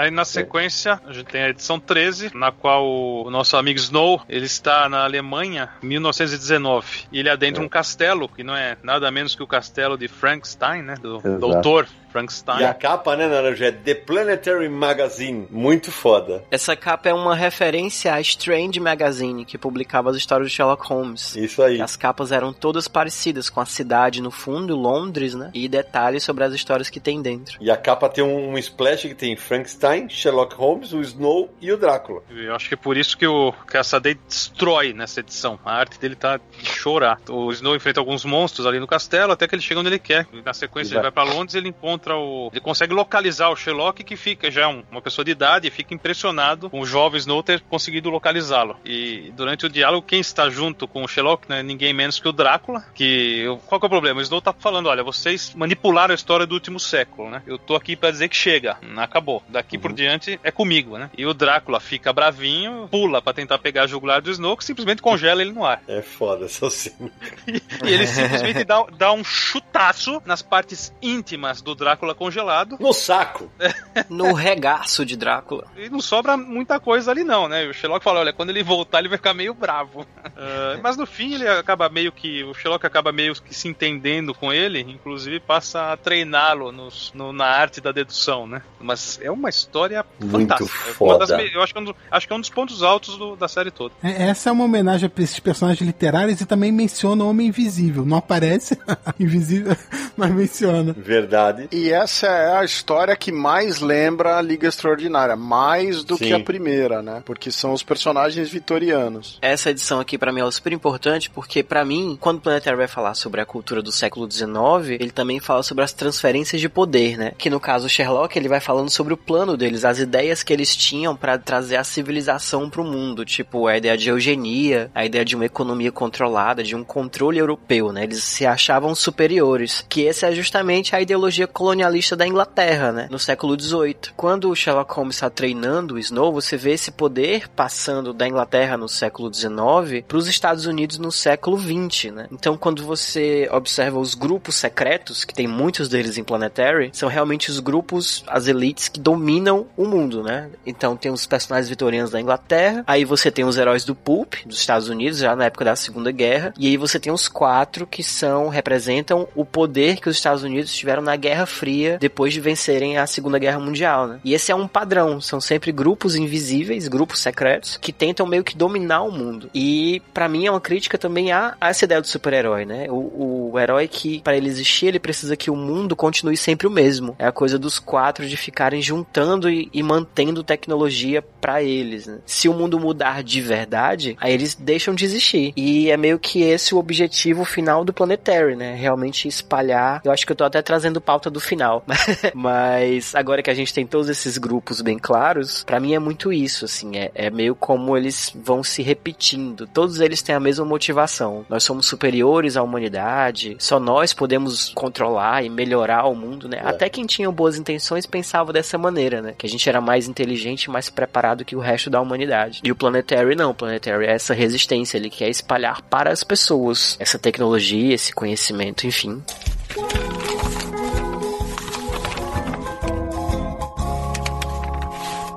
Aí, vem, aí são 14 que fecha o primeiro encadernado, né? Da série Planetary. É muito legal porque ela chama Zero Point, né? Ponto zero. E ela se passa em 1995. E é nessa edição que você vai descobrir o que os quatro fizeram com o Snow para apagar a memória dele. Só que ao mesmo tempo, o que, que o Ellis faz? Ele coloca na história, o mote da história é o martelo do Thor, cara. E ele trabalha um negócio muito bacana que é, beleza, na hora que o cara bate aquele cajado e ele troca de lugar com o martelo, para onde vai o cajado e para onde vai o martelo? Martelo, no vice-versa. E tem um momento que o Snow chega nesse lugar e é muito louco. Parece aquela sequência do Matrix, de novo citando Matrix, né? Que tem armas sem parar. Então ele tem um lugar lá que é. é eu não sei se aquilo é, é um pedaço do. É um planeta. É um planeta destruído. Exato. É um planeta com várias armas e aí só tem esqueletos no chão, assim, cara. É muito de fuder, né, cara? Ele deixa claro que os quatro destruíram o planeta para transformar num arsenal. Isso. Pra eles guardarem as armas. E é muito. É, é essa sequência que você falou é uma sequência muito distinta do Matrix, também com fundo branco e que as armas aparecem correndo assim no primeiro Matrix, né? Exato. E tem uma coisa que eu acho muito foda, que é que aquele negócio que o Naruto falou, o Ellis procurar falhas nos personagens que inspiraram os seus personagens. Quando aparece a Kim, que seria a mulher invisível, né? Ela aparece com um óculos. Ele fala assim: "Ah, então esses eram os segredos. Eu ficava pensando em como você era capaz de ver, já que a luz passaria direto através dos seus olhos. Agora sem os óculos você não pode ficar invisível sem ficar cega. Puta, do caralho, né? Sim, é. Porque faz parte do, do, do pensamento da, da, ciência, né? Exato.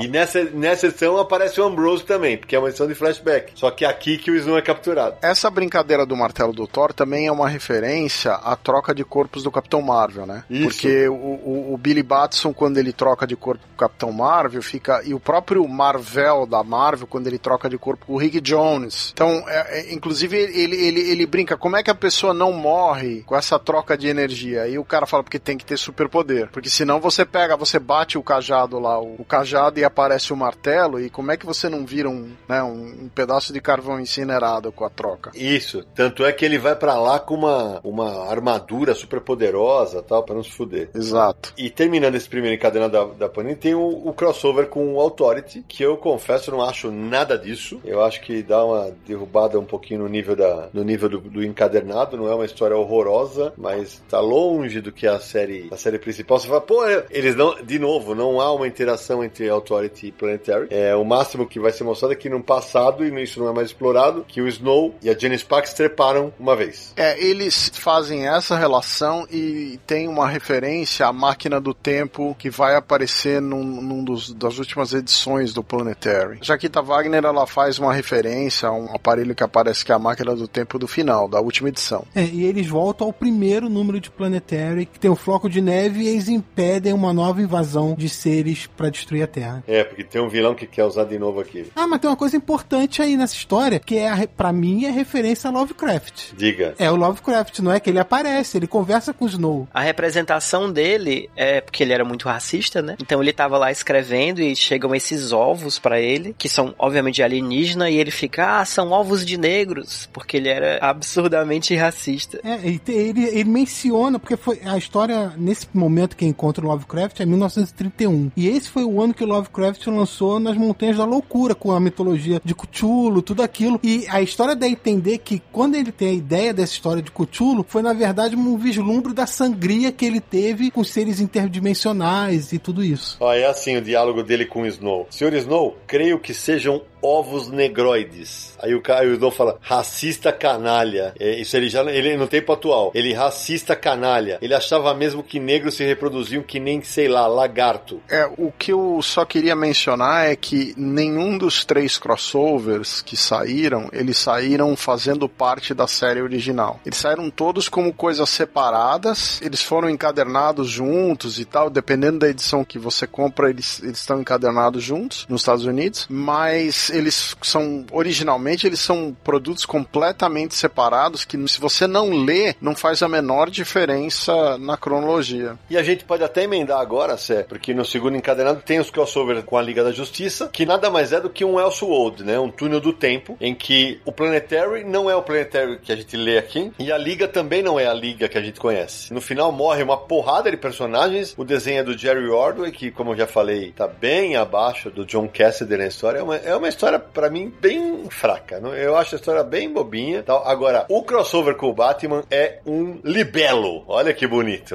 Porque, cara, é sensacional. Porque tem um momento que o Snow faz uma referência à crise nas infinitas terras. Ele fala, ah, isso aqui aconteceu em 1986 quando teve uma bagunça no multiverso. Alguma coisa assim, ele fala. É muito bacana porque tem um cara que fica saltando. Não é que ele, ele, ele cria um campo. Porra, aí eles estão em Gotham City, do universo deles. Quando esse campo os transporta pra outro lugar, aí o, o Snow tá falando, ah, mas os prédios mudaram. Aí, porra, aí vem o Batman, velho. E aí o Batman desce pra lutar com a Jaquita. E aí eles começam uma puta porradaria. Daqui a pouco, no meio da porradaria, ele se transforma no Batman do Adam West. É porque o personagem vai, vai emanando aquela energia e transferindo eles de realidade. Exato. Aí aparece o Batman 66 do Adam West, Isso. Cavaleiro das Trevas. Aí na hora que o, o Snow tá falando, ah, vou dar um jeito nesse, nesse ridículo aqui, aparece o, o Batman do Cavaleiro das Trevas ele fala, ops.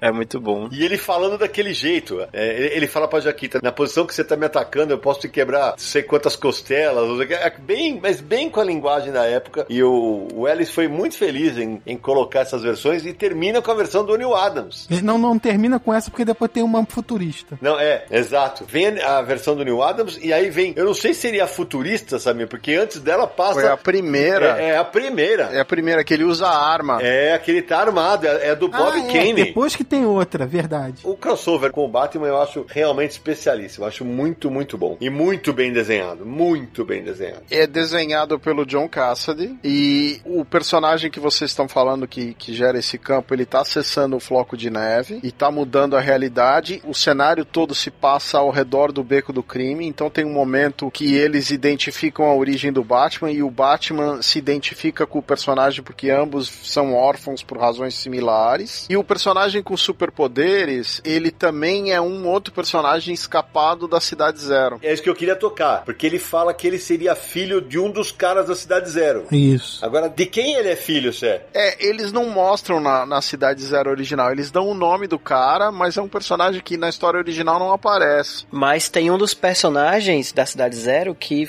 na descrição fala que o cérebro dele foi ocupado com acesso à sangria. Pelo floco. Isso, pelo floco. Então, e isso inclusive aparece a cara do personagem que a cabeça dele tem um floco de neve em cima. Isso na história da Cidade Zero. E eles dão a entender que esse fulano, que é o vilão dessa história, é filho daquele do floco. É, ele fala aqui, ó. É, o nome dele é Joe Black, né? E averiguamos que o pai dele foi um dos pouquíssimos sobreviventes da Cidade Zero, o campo de experiências secretas dos Estados Unidos. Ô Sidão, essa história é que tem mais relevância pra série principal e cronologicamente ela se passa entre o número 8 e o número 11, porque o Elijah Snow ainda tem perda de memória, então ele só vai recuperar a memória lá pro número 11 e a história da cidade zero é no número 8, então cronologicamente se passa nesses dois pontos. É isso aí. Aí só pra contextualizar, quando ele fala maldição, eu já vi isso, 1986. A Jaquita falou, que houve em 1986? Colapso parcial do multiverso. Vários universos misturados num só. Múltiplas terras ocupando o mesmo espaço. Foi o que aconteceu com um terço da população combinada. Ele fala isso quando ele vê um corpo, que são três corpos misturados em um só da mesma pessoa. Então é- ele tá citando a crise nas infinitas terras. É muito legal, cara. Realmente muito legal. E a Jaquita fica meio interessada no Batman. Sim. Rola uma tensão sexual. E o meu momento preferido é o Batman 66 correndo na direção do baterista e do Elijah Snow e eles dizendo: parece que tem um travesti fantasiado correndo na nossa direção.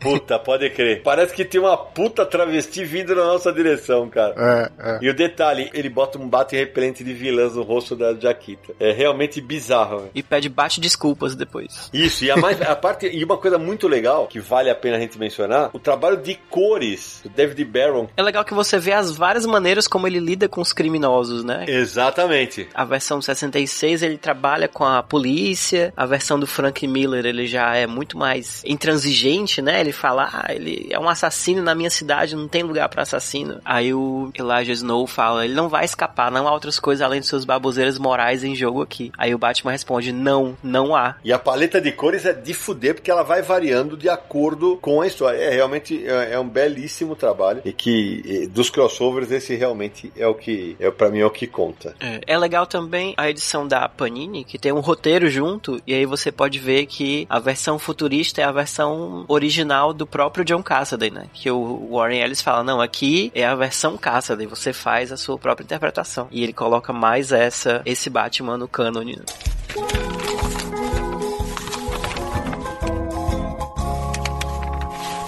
Marcelo, me fala uma coisa. A edição 15, a gente falava fora do ar, tem a ver com mitos australianos, é isso? Isso, mitos de criação. A história da canção, né? E dos primeiros deuses. São mitos australianos. Aí ele meio que transforma eles numa realidade, né? Ele faz com que eles interajam com a nave dos quatro. É bem legal essa edição, mas apesar dela não dar tanta ênfase aos mitos, né? Você vê no comecinho, mas o meio da edição é o Elijah falando com a família do Ambrose Chase e com o Doc Brass, né? Que você vê que ele tá bem melhor. Eu fico muito feliz por ele crescer um cabelinho aqui. Aham, é verdade. Agora, nesse, nesse número, Sérgio, aparece um sujeito chamado Calton Marvel. É, que todo mundo acha que tem a ver com o Marvel da Marvel, mas tem a ver com o John Carter de Marte. Isso! E o Carson of Venus, do Edgar Rice Burroughs, que são os exploradores que viajavam de maneiras diferentes para planetas diferentes. E esses personagens do, do Burroughs, inclusive tem um filme do John Carter, quem não viu, é um filme de aventura bem divertido. Esses personagens foram muito populares, não tanto quanto Tarzan, tiveram vários livros publicados pelo Burroughs. E a outra coisa importante desse número é que essa canção que você a gente estava falando, que é a canção da criação, né? Essa canção vai ter uma referência lá pra frente na penúltima história do Planetary e tem uma relação com o desfecho do confronto entre o Planetary e os quatro, né? Nesse número aqui, tem um negócio muito bacana que tem um confronto já. Porque o, o Snow vai falar assim: eu vou lembrar eles porque que eles têm que me temer, né? Porque que ele tem que temer de mim. E aí acontece um confronto, só que os vilões não aparecem. É só um confronto com a nave. Com a nave e um ser gigante que é espetacular, né? É legal que é uma das poucas vezes que o que eles estudam, né, realmente se volta contra os quatro. Isso. É a primeira vez que a gente vê os quatro perdendo.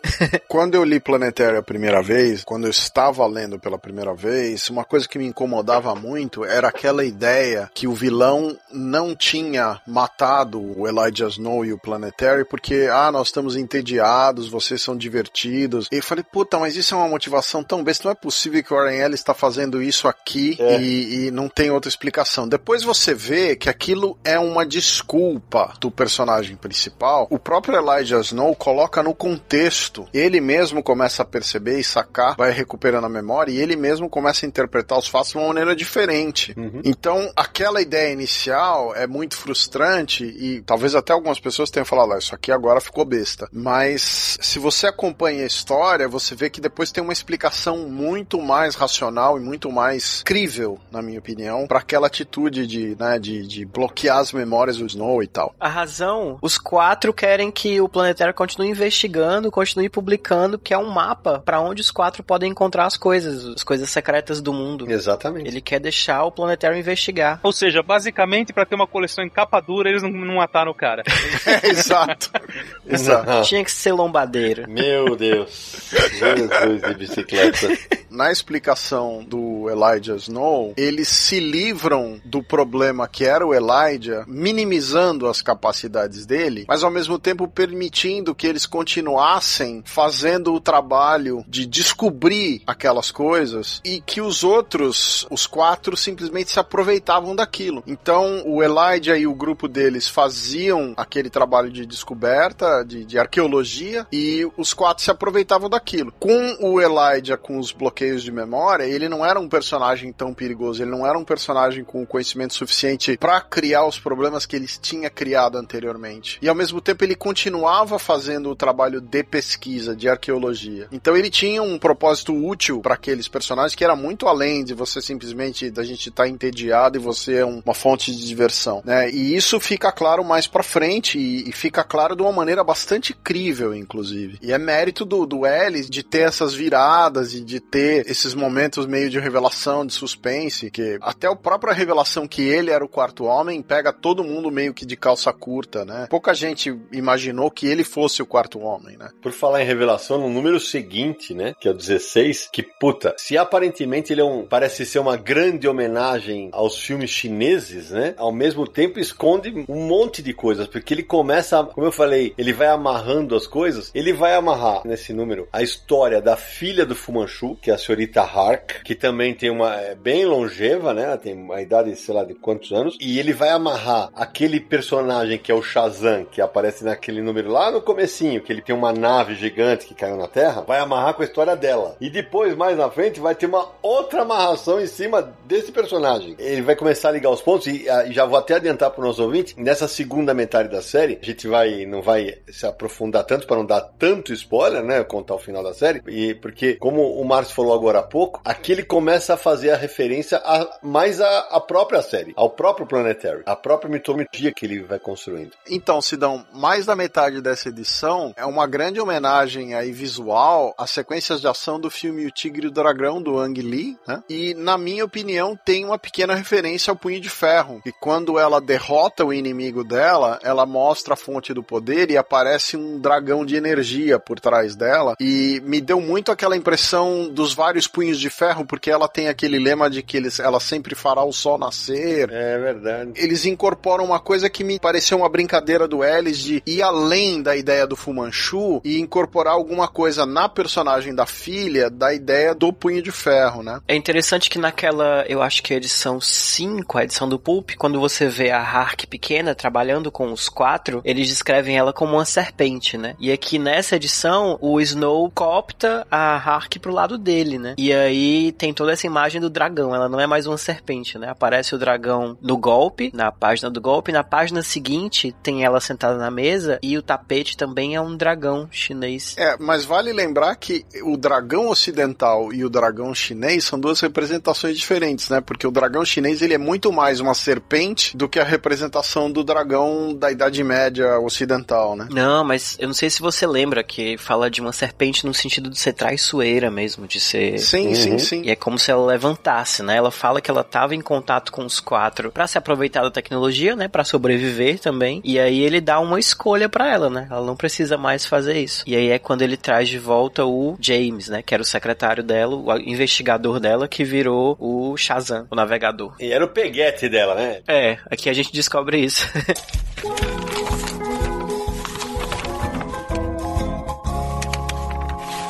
Bom, o Planetário 17, essa a gente já falou, ah, adoro essa. Essa pra mim é uma das grandes edições da série, que é Opak-He, é, a cidade perdida de, Opak-He, que é uma, é uma homenagem ao Tarzan, escancarada, é, muito, muito legal. É, se passa nos anos 30, o Snow chega numa civilização perdida no meio da África, tem cobra gigante, o caralho e tal. E aí descobre que tem um cara lá que usa uma faca, só que aqui ele usa um short, não é uma, uma tanga, tem uma bota tal, porque aqui ele já voltou da Inglaterra e de vez em quando ele aparece lá. Essa, essa civilização perdida de Opak He aí, todos os habitantes são negros e tal. E nesse episódio tem uma coisa muito importante pra série, que aparece a belíssima Anaika, uma espécie de guru da aldeia, ou mestre da aldeia, sei lá, o líder da aldeia, fala, ó, avisa o Snow, falou, ó, aqui você não pode procriar porque a gente não pode misturar. Beleza, e a mulher se encanta por ele e tal, aí ele vai embora, depois ele volta. Bom, aí, aí você vai descobrir que, apesar dela amá-lo, ela acaba tendo um filho, uma filha com o Tarzan. E ela é expulsa por quê? Porque a bebê nasce branca, né? Nasce mestiça, na verdade, né? É isso, é isso, é verdade. Ela, ela é mestiça, mas a pele dela é clara, né? E aí ela é, a- ela é expulsa, a menina é colocada pra fora pra morrer. E aí você vai descobrir que a menina é a Jaquita. Aí o Ellis faz um negócio incrível, né? A Jaquita Wagner, ela é filha de uma mulher de uma tribo mística da África com o Tarzan. E por isso que ela, ela é super poderosa e tal. E o Tarzan também é uma das, lembre-se, é uma, é das crianças lá dos filhos do século XX. É, né? Na verdade, é, a história é a origem da Jaquita e mostra também que a mãe da Jaquita foi o primeiro grande amor do Snow, né? Exatamente. Ele se apaixonou por ela, acabaram não ficando juntos. E é tão uma homenagem ao Tarzan, tão descarada essa edição, que a capa dela é uma praticamente uma reprodução da revista The All Story de outubro de 1912, que é a primeira aparição do Tarzan. Total. É, a cidade de Opakre é uma referência à cidade ficcional de Opar e a personagem com quem a, que a filha da Jaquita é provavelmente uma referência à personagem lá, que é a, a principal personagem da cidade de Opar. E além disso, a chegada dele, que é aquela sequência que ele tá narrando num diário, que ele tá viajando por um rio na África, é muito reminiscente do Coração das Trevas do Joseph Conrad, né? A ideia do Coração das Trevas, que é essa viagem do século XIX no coração da África, serviu de material para adaptação do Apocalipse Now, o filme do Coppola. E é essa sequência inicial que o Sidney tava falando, que o o Elijah Snow chega na cidade de Opakre. Então tem muitas referências aí bacanas, além da própria referência dentro da história, da origem da Jaquita e tal. O escancar uma qualidade do Ellis aqui, essa história, pra mim, que é o seguinte: não só a história, a série toda, né? É impressionante a capacidade dele de síntese, de contar tanta coisa Sim. em tão poucas páginas, né? Inclusive usando a arte ao seu favor, né? E contar de uma maneira que não fica chato. Porque o que nós estamos falando aqui é muita informação. E é impressionante, porque cada história tem o quê de páginas? 24 páginas? Quanto tem uma. É 22 páginas por edição, fora as propagandas, né? Não, e é impressionante como ele consegue fazer isso de uma maneira com uma qualidade assustadora. Ô, Nara, tem um diálogo nessa, nessa edição que eu adoro, que o Tarzan é extremamente racista na história. E aí ele fala, uma hora tenho que experimentar, nunca dormi com uma africana. Aí o, o Snow fala, tá brincando? Por que deveria, se existem garotas inglesas? Nos mais de 20 anos que você passou aqui, não cerceado pela moralidade inglesa, você certamente já... Aí ele fala, ah, sim, tive experiências sexuais aqui, mas não com... Ah, enfim, né? Quer dizer, ele tinha com quem, né? É, ele sugere uma bestialidade. Zoofilia. Que é aquela história que a gente sempre suspeitava, né? Que Tarzan e Cheetah eram um casal. Exatamente. Ô Naranja, agora a edição seguinte eu sei que você adora, né? Porque é a edição que eles descobrem que tem um foguete. Da Terra à Lua. É, exatamente. Ah, Júlio Verne. Júlio Verne. Total, Júlio né? Verne, É. que inclusive é mencionado na história no final, que é um dos caras que lança um, um foguete que ficou em órbita da Terra durante muitos anos. Na verdade, uma cápsula, Sidão. Exato, é uma cápsula, exatamente. Uma cápsula lançada de canhão. Isso. Eu vou te contar que, como chato que sou, né? Essa história tem uma coisa que me incomoda. Pô, beleza, aqueles canos ficaram lá durante tantos anos e ninguém se preocupou em saber o que era aquilo, mas tudo bem, é que, é que eu sou chato pra caralho. Mas é legal porque a história acontece, né, do Júlio Verne, aí 150 anos depois eles chegam lá e é quase uma cena do crime, né? Eles vão reconstituir o que acontece. E uma coisa, Marcos, que é muito foda nessa história, né? É que nessa história tem o confronto com o Tocha Humana, né? Como que seria o Tocha Humana, né? É quando eles capturam ele. né? Isso é um ponto de virada porque eles finalmente conseguem capturar o William Letter, né? Exatamente, é o primeiro dos quatro que é capturado. E, puta, e aí você vai falar, ah, vai ser uma sequência de 80 páginas de porrada. Não, é papum, velho. É, com a ajuda da tecnologia da Ana Hark, né? Exatamente, que mudou de lado. É legal também porque é, uma, é realmente uma continuação da história do Verne, né? Porque na história original eles são atirados no canhão e eles quase chegam à lua, mas eles não conseguem chegar. E aí o livro meio que acaba. Você fica sem saber, se eles ficam em órbita e você fica sem saber. Mas na real, como eles não tinham foguete, como não tinham propulsão, eles realmente provavelmente morreram lá e o Sim. Júlio Verne não contou pra gente, né? É, eles ficam presos numa órbita translunar. Exatamente. e aí tem uma foto da equipe, tá escrito, da Terra à Lua, ano de Nosso Senhor de 1851. Então, Sidão, mas não é a data de publicação do livro, não. É, o livro original, ele foi publicado em 1865 e essa aventura se passaria em 1851, que seria a data que aconteceu o lançamento da cápsula. Então, Warren Ellis, ele usa o Verne como se ele fosse um personagem, como se ele tivesse feito parte do Clube do Canhão, e foi essa experiência que levou ele a escrever o conto, que seria publicado 15 anos depois.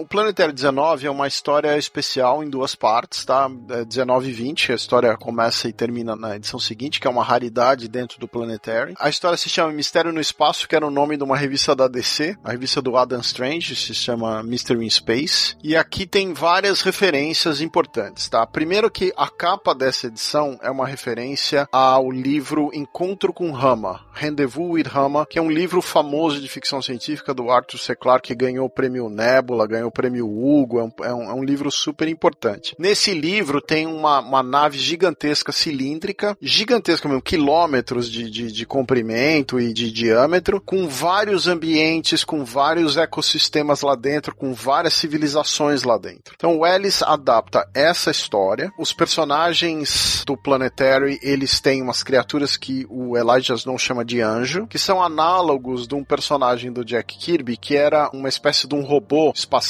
que gravava as coisas e ele acompanha o Thor nas aventuras. Você lembra do, do, Cara, lembrei. Puta merda. Eu não tinha me ligado que era isso. Então, esses anjos são esses gravadores, que é equivalente a esse personagem. Eles vão para dentro dessa nave, eles filmam a nave e tal. E é uma armadilha pra chegada do Jacob Green, que é o equivalente do Coisa, né? Então, eles, eles filmam toda essa nave por dentro, fazem toda a referência do livro do Arthur C. Clarke. Inclusive, tem uma hora que mostra um personagem gigantesco morto, que é o Galactus, que tá morto lá dentro. A ironia é que o Galactus era o destruidor de mundo e ali o Galactus é a fonte de sobrevivência de várias culturas e civilizações, né? Porque tem várias pessoas se alimentando dele, tem essa brincadeira, né? E assim, quando o Jacob Green chega, a história termina nesse ponto e continua na, na edição seguinte. Mas é uma edição muito rica em informação do próprio Planetary. Tem muita informação sobre a sangria, tem muita informação sobre como funcionam esses anjos, a viagem espacial, né, dos outros personagens e a cisão que aconteceu na família dos quatro, né? Porque ele deixa claro que o William Leder tá separado, que o Jacob Green é sempre o piloto. Ele era só uma bucha de canhão. Exato. Que era mais ou menos o que acontecia no Quarteto Fantástico, que tudo bem, ah, é, grande, é uma grande família e tal, mas sempre teve o lance do Ben Green ser visto como o cara de fora, né? É, e o número 20 tem a primeira e última aparição do Jacob Green. E isso aparece nessa vez na série toda. Aí o visual do Green é completamente monstruoso, que é como coisa era no começo do Stan Lee e do Jack Kirby. E o Sérgio lembrou bem, tem órgãos do corpo dele que estão meio que saltados, né? É, como se fosse um tumor pra fora, assim, né? Ele é bem disforme, assim, ele, é, ele tem veias enormes saltadas na, no corpo dele. É, é como seria uma coisa. É, e uma outra curiosidade que eu acho bem interessante é que, assim, a pupila do olho dessa versão do coisa é um triângulo, é uma pirâmide. E inclusive a capa dessa edição, para mim, a primeira vez que eu vi, ela era uma homenagem ao último ciclo do Warren Ellis no Authority, quando eles enfrentam uma criatura que seria o equivalente a Deus, que é representada como se fosse uma pirâmide voando contra a lua. E a capa dessa edição é um círculo luminoso com esse triângulo dentro. Então me pareceu, inicialmente me pareceu que era uma referência a isso. E aí quando você tá lendo a edição, você vê que é a pupila do personagem, que é o olho do personagem. Isso aí, tem uma coisa que graficamente e comercialmente e editorialmente falando, é uma capa pouquíssimo vendedora porque ela não conta nada. Não. Eu imagino como foi na época, porque beleza, que a série já devia estar num crescendo e já tinha seu público, mas foi uma grande aposta editorial, porque a capa não conta nada, nada do que é a história. Inclusive o Planetary nessa capa é bem pequenininho. Nem o logo é grande, cara. Verdade. É, mas essa, essa é uma edição bastante relevante também, porque o Elijah Snow deixa bem claro que ele mudou a atitude em relação aos quatro. Ele é uma armadilha que ele não tinha avisado nem para os companheiros e ele acaba enviando a nave para fora do sistema solar. Isso, ou seja, manda coisa pra lá. e a Jaquita fica muito brava com ele, porque fala, não tô conhecendo o cara mais.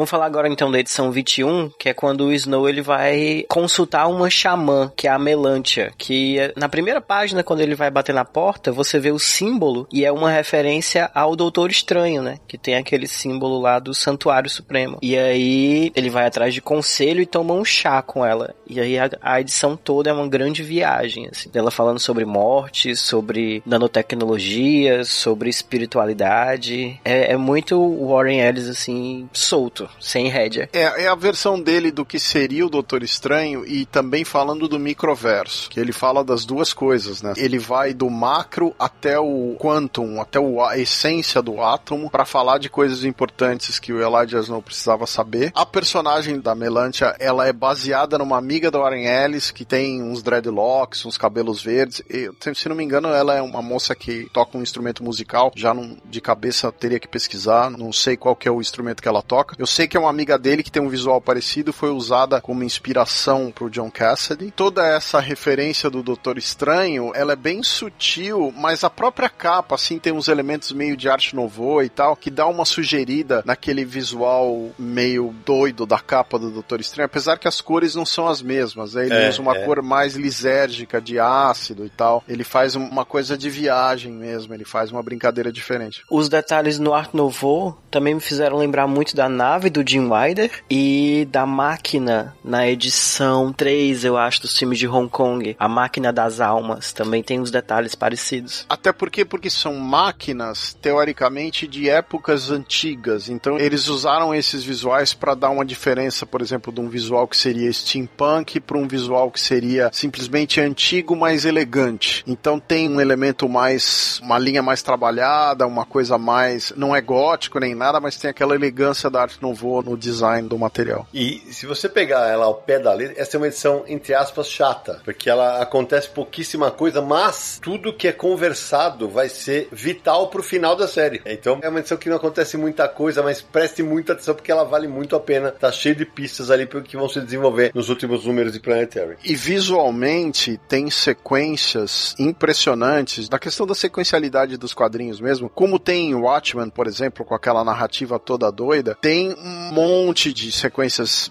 brilhantes assim do ponto de vista de como faz a passagem de cena, dos macros indo para os micros e das coisas se transformando, é, é realmente visualmente é muito bacana essa sequência. É. E a edição 22 é aquela que nós já falamos lá atrás, que vai contar a origem do Sombra barra Aranha, que é filho do Cavaleiro Solitário, que já foi o Zorro aqui também no Brasil, né? É que é o William Leder. Que é o William Leder, que é o, o nosso tocha humana da versão Planetary. Só que o título desse episódio é A Tortura de William Ou seja, o título entrega o final, a última página em que o Snow, muito louco, mas Cara, o cara dá uma torturada no Letter. Cara, é impressionante o que ele faz com o cara. E não vou dar o spoiler, mas assim, agora você vai me contar onde estão os outros dois. E aí o bicho pega, né? É, Essa edição começa a encaminhar a série pro final, né? Pro final. Mostra os antepassados do Leder, depois na edição seguinte já mostra a origem do baterista. Então o Warren Ellis começa a amarrar todas as pontas para levar pro final. A série começa a se concentrar mais nela mesmo do que em referências externas. E aqui o Warren Ellis, ele, ele pela primeira vez ele dá uma puxada no subgênero do western de super-herói, que é bastante relevante desde a década de 50, e tem esse mito do cavaleiro solitário, do justiceiro do Velho Oeste. Ele também faz parte um pouco da construção dos super-heróis, de certos super-heróis, de certos elementos do gênero, e ele aproveita o personagem para justificar tudo isso, principalmente pelas conexões originais que tinham entre o Besouro Verde e o Cavaleiro Solitário, né? Os dois são vigilantes, né? Isso. É interessante. Um deles é o vigilante na fronteira, no oeste, né? Que ele forja a própria morte pra se dedicar totalmente à, à vigilância. E o outro já é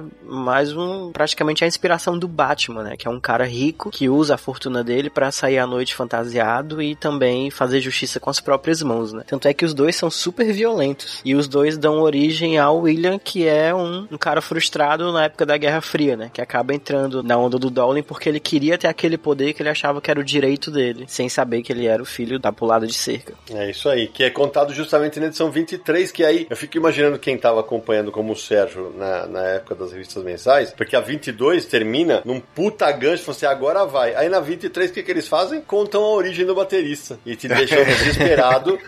Só que a- eles mostram a origem dele e, e mais uma vez você vai descobrir que o Snow adota o cara. Ele é um órfão e o Snow vai adotá-lo. Então quer dizer, há uma, uma relação de carinho entre eles, apesar de eles se tratarem mal o tempo inteiro. Nessa edição também é um flashback. Aparece o Ambrose Chase de novo e no final tem o 007 barra Nick Fury com um carro voador, que é o Nick Fury, como o Sérgio falou, tinha esse carro voador. E o mais legal de tudo, como quando eu falo que ele amarra tudo, que o, o baterista pega uma flor, que é exatamente a flor em que mostra o Snow na- no episódio do Doutor Estranho, que é quando ele começa a viagem dele. Porque quando ele tá lá naquela viagem, ele entende que ele é- não é parte do sistema, né? Que ele não tá vivo nem morto. Ele diz que ele é um artefato e que ele tem uma missão. E aí, quando o baterista olha pra Flor, ele fala que ele acha que o Elijah quer salvar o Ambrose Chase. E é exatamente essa conclusão que o Snow chega, né? De que a missão dele é salvar pessoas, é salvar coisas. E não é à toa a coisa dos poderes, né? O poder dele é um poder de baixar a temperatura, de preservar, de congelar as coisas. O poder do baterista é de processar a informação. E a Jaquita é aquele espírito que ela tá sempre curiosa, ela tá sempre querendo saber a próxima coisa que vai acontecer, né? Ela guarda muito essa coisa de se maravilhar com o que eles encontram. Tem uma cena também, um pouquinho antes, nessa mesma história. O baterista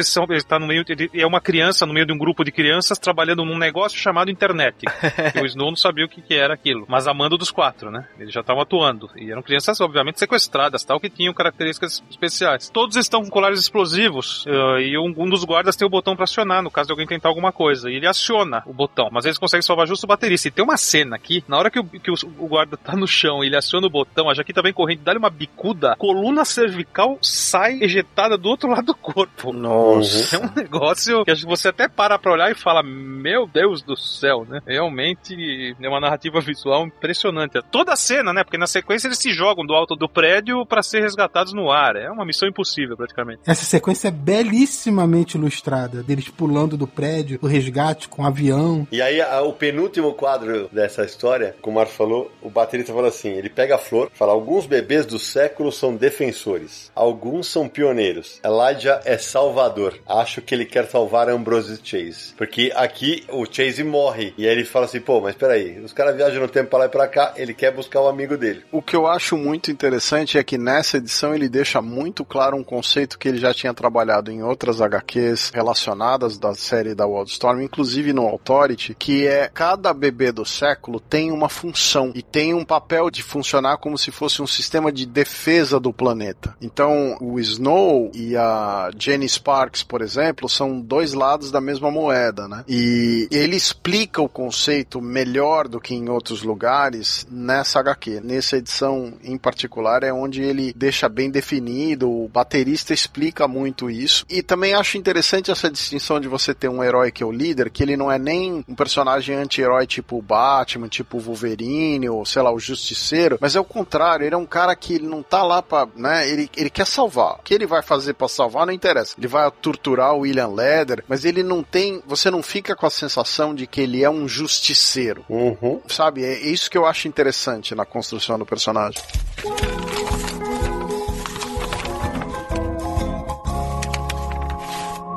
Capa da edição 24, que é a seguinte, que eu acho uma das mais pobres, porque é um guia planetary, né? Tá lá, Planetary Guide, aí vem o número 24, e aí ela se passa onde? Brasil! Exatamente! Se passa aqui no Brasil e abre logo com o Cristo Redentor. Já abre logo com o Cristo Redentor. No segundo quadro tem uma imagem que acho que Samir vai surtar. E eu acho que é o Zico que tá ali no, na parede. Eu acho que é o Zico. Eu acho que é esse cabelo. Eu acho que é, não tenho, não tenho certeza, tá? No segundo quadro, O segundo quadro da primeira página. É, num, pintado na parede lá da. Pintado na da parede. vila. Isso. E aí eles vão visitar o que seria o, o arquivo morto, né? É, é a sucursal brasileira do Planetary. Exato. Como a gente falou no início, o Planetary tem sucursais no mundo inteiro. Eles estão na divisão do Brasil. E é nesse volume que a Jaquita vai saber que é filha do Tarzan, porque ele vai revelar. Tinha alguém que tava lendo com a edição gringa, né? Na primeira página aparece em português mesmo, Organização Planetary. A organização Planetário. Ó. Peraí, na edição americana aparece Organização Planetário. Exato. Olha só. Caraca, no Brasil eles botaram Planetary. Foi. Na edição americana, o título da história chama Planetary System. E quando eles chegam no prédio, tem um triângulo com o globo no último quadro. Tá escrito organização, com tio, com acento, com cedilha, planetário, com acento, tudo direitinho. Olha só, a- o inglês traduziu e o português deixou em inglês. E é nessa edição aqui que o, o- eu ia falar os quatro, mas agora eles são os dois, né? Que seriam o Senhor Fantástico e a Mulher Invisível, né? Que os dois que estão sobrando. Que eles decidem que ele, ah, foda-se, vamos acabar com o planetário de uma vez. E mandam pra destroçar. Mandam um raio lá de- do, do espaço, só que não dá certo. Aí o, o Snow termina falando que começa a caçada. Não temos mais tempo para jogos. É, o que é bacana é que a data do Guia do Planetário é março de 2006 e a revista foi lançada em janeiro de 2006 nos Estados Unidos. E logo no comecinho eles estão entrando no Arquivo Morto, tem uma série de estantes com os diversos guias do planetário e tem uma cena que você vê de cima e quando ele dá um close no, no último quadro de uma página, eles começam a formar um desenho e você percebe que é um floco de neve estilizado. O Uhum. desenho da posição das estantes. Exatamente, é isso aí. É uma outra brincadeira, né? Visual, né? sobre isso. É, e é o que você falou. Eles recontam uma série de eventos do Planetary quando eles invadiram o mundo ficcional, por que que ele acha que o Am- o Ambrose Chase está vivo, a origem da Jaquita. E quando ele mostra a foto da mãe, tem as iniciais dele, né? O E- ES 1933, ele fala: Você podia ter sido minha filha. É, e aí termina no ataque, né? Na tentativa de matá-los a todos, porque os, os vilões estão ficando desesperados. E nós estamos já a três edições do fim, né? Aí a edição 25, o menino Samir Naliato vai ter um orgasmo quadrinístico, né? Porque, fala aí, Samir, quem é o grande homenageado? Qual é a série grande homenageada dessa edição? Essa edição mostra a origem dos quatro, né? Como eles ganharam os poderes deles. E tem a cena que aparece que eles viajam para um, um universo paralelo e a terra desse universo paralelo é a Apocalipse do quarto mundo que o Jack Kirby criou para os novos deuses da DC. Exatamente, e a gente vai descobrir que os quatro fizeram um acordo com ele pra entregar a nossa terra depois de 50 anos, né? E aí quando você vai descobrir, porra, essa edição é um puta nó, né? Porque o que seria o James Bond e tal, que você acha que é um, um aliado dos caras, puta, é, é muito filme de espionagem, né? Mas é muito filme de espionagem. O cara te dá uma trairada nos caras, você não bota uma fé, cara. É, ele chega inclusive a usar uma luva que é a luva do Barão Strucker, né? Que é a garra de Satã. É muito legal que na capa tem essa ilustração estilo meio soviético, e aí tem duas frases, né? Que é Join the Four, Seize the World. Aí fica Forward, bem. É o quarto mundo. Exatamente. Agora, eu tenho uma observação aqui fazer do negócio da transformação deles e ganhar os poderes, que embora seja em Apocalipse, a descrição de como eles ganharam os poderes era um planeta de pessoas que ganharam o segredo dos poderes inumanos. Então muita gente acha que é uma referência tanto aos Eternos da Marvel, que também é do Jack Kirby, quanto aos Inumanos da Marvel, que também é do Jack Kirby, né? Ah, Misturado com a ideia do Apocalipse, entendeu? Porque os, os Inumanos, eles passam naquela névoa e ganham os poderes. E o próprio Dowling, ele fala que eles vão passar por um processo que eles não sabem qual vai ser o resultado, que poderes que eles vão ganhar. Então eles entram naquele hexágono e aí aparece um, um negócio que é uma mão e que, como se fosse a interação e eles são transformados e ninguém sabe o que vai acontecer. Então tem aquela ideia da névoa terrígena sendo adaptada de uma outra forma, junto com o conceito do planeta ser apocalipse, né? E aí o que eu acho mais foda né, nessa edição é o seguinte: é que o, o espião aí, você vai descobrir que ele tá ligado lá no começo com a origem do cara que é o Capitão Marvel, que o cara fez de propósito, porque tinha que acontecer aquilo. É, ele amarrando todas as pontas da série. Foda, muito foda. Nessa edição você vai, puta, tirei o chapéu, velho. O plano dele o tempo todo, na verdade, era escapar dos quatro, né? Era isso. Ele não aguentava mais, ele queria acordar o Elijah e a ideia toda é ele fingir. Você acha que ele foi capturado no começo e depois você descobre que ele fingiu que foi capturado. né? Ele realmente apanhou muito pra ficar realista, mas era um plano o tempo inteiro. E o Elijah, inclusive, deixa claro que ele toma uma bronca quando ele transforma o cara e o cara ganha os poderes. O Dowling fica puto com ele, porque ele ele que queria pegar a nave que o Capitão Marvel vai pilotar e o Dowling fica sem saber onde tá a nave, ninguém ganha poderes, ele, ele não obtém aquela tecnologia. E aí, como vingança ao que o Dowling fez com ele, ele tira os blocos da memória do Elijah Snow. E tem uma coisa no número seguinte, que é o penúltimo da série, que é a hora que ele finalmente ele vai encontrar com o Dowling e com a Kim, que é a hora que ele chama os caras pra um tete a tete, e aí fica só o Snow e o casal aí, né? E aí, uma coisa que o Ellis faz que é sensacional, porque você fala, porra, o Senhor Fantástico do Quarteto Fantástico, ah, legal, ele é um gênio, mas ele é de borracha. Aí ele fala, você pode esticar a mente para dentro da cabeça de outros. Aí ele fala, era para isso que você mantinha Green e Letter à mão. Quer dizer, a maneira como ele dominava as informações era, ele, ele não, ah, ele esticava, ele é de borracha. Cara, ele, ele projetava a mente dele, cara. É muito foda, é muito foda isso aqui. Eu acho legal que como a maior parte da conversa que eles têm, na verdade, a primeira é pelo telefone, né? É. E aí você disse aquela teoria de que eles adquirem consciência que são personagens de quadrinhos. Aí tem uma parte aqui que eu sempre fiquei meio bolado e é meio que dá uma confirmada nisso, né? Quando ele fala que no longo prazo somos todos efeitos colaterais em três dimensões de um universo bidimensional amontoado numa pilha multidimensional. Uma história em quadrinhos, né? É isso aí. É verdade. O Ellis, como ele pega uma teoria científica na qual o universo é bidimensional e nós somos o equivalente a um holograma tridimensional nesse universo bidimensional, ele usa essa teoria científica que existe e adapta para o conceito meta que ele está fazendo na história, né? Que tem tudo a ver. Sim. E a história termina no mesmo ponto de origem onde ela começa, que é naquele deserto onde a Jaquita vai recrutá-lo, né? É, fecha o círculo. E nessa edição 26, Sérgio, porra, você fala assim, puta, finalmente ele vai se pegar de porrada com o Down. Velho, não tem porrada. São cinco, seis páginas e que ele simplesmente ganha do cara na inteligência. Mas ele faz isso com todos os quatro. Exatamente, cara. As cenas de porradaria mesmo vão ser da Jaquita. Agora, a maneira como ele dá um nó aqui no cara que é- é- era pra ser o crânio, o maior cérebro do, do- daquele universo, é sensacional. Por isso que eles são arqueólogos e não vingadores.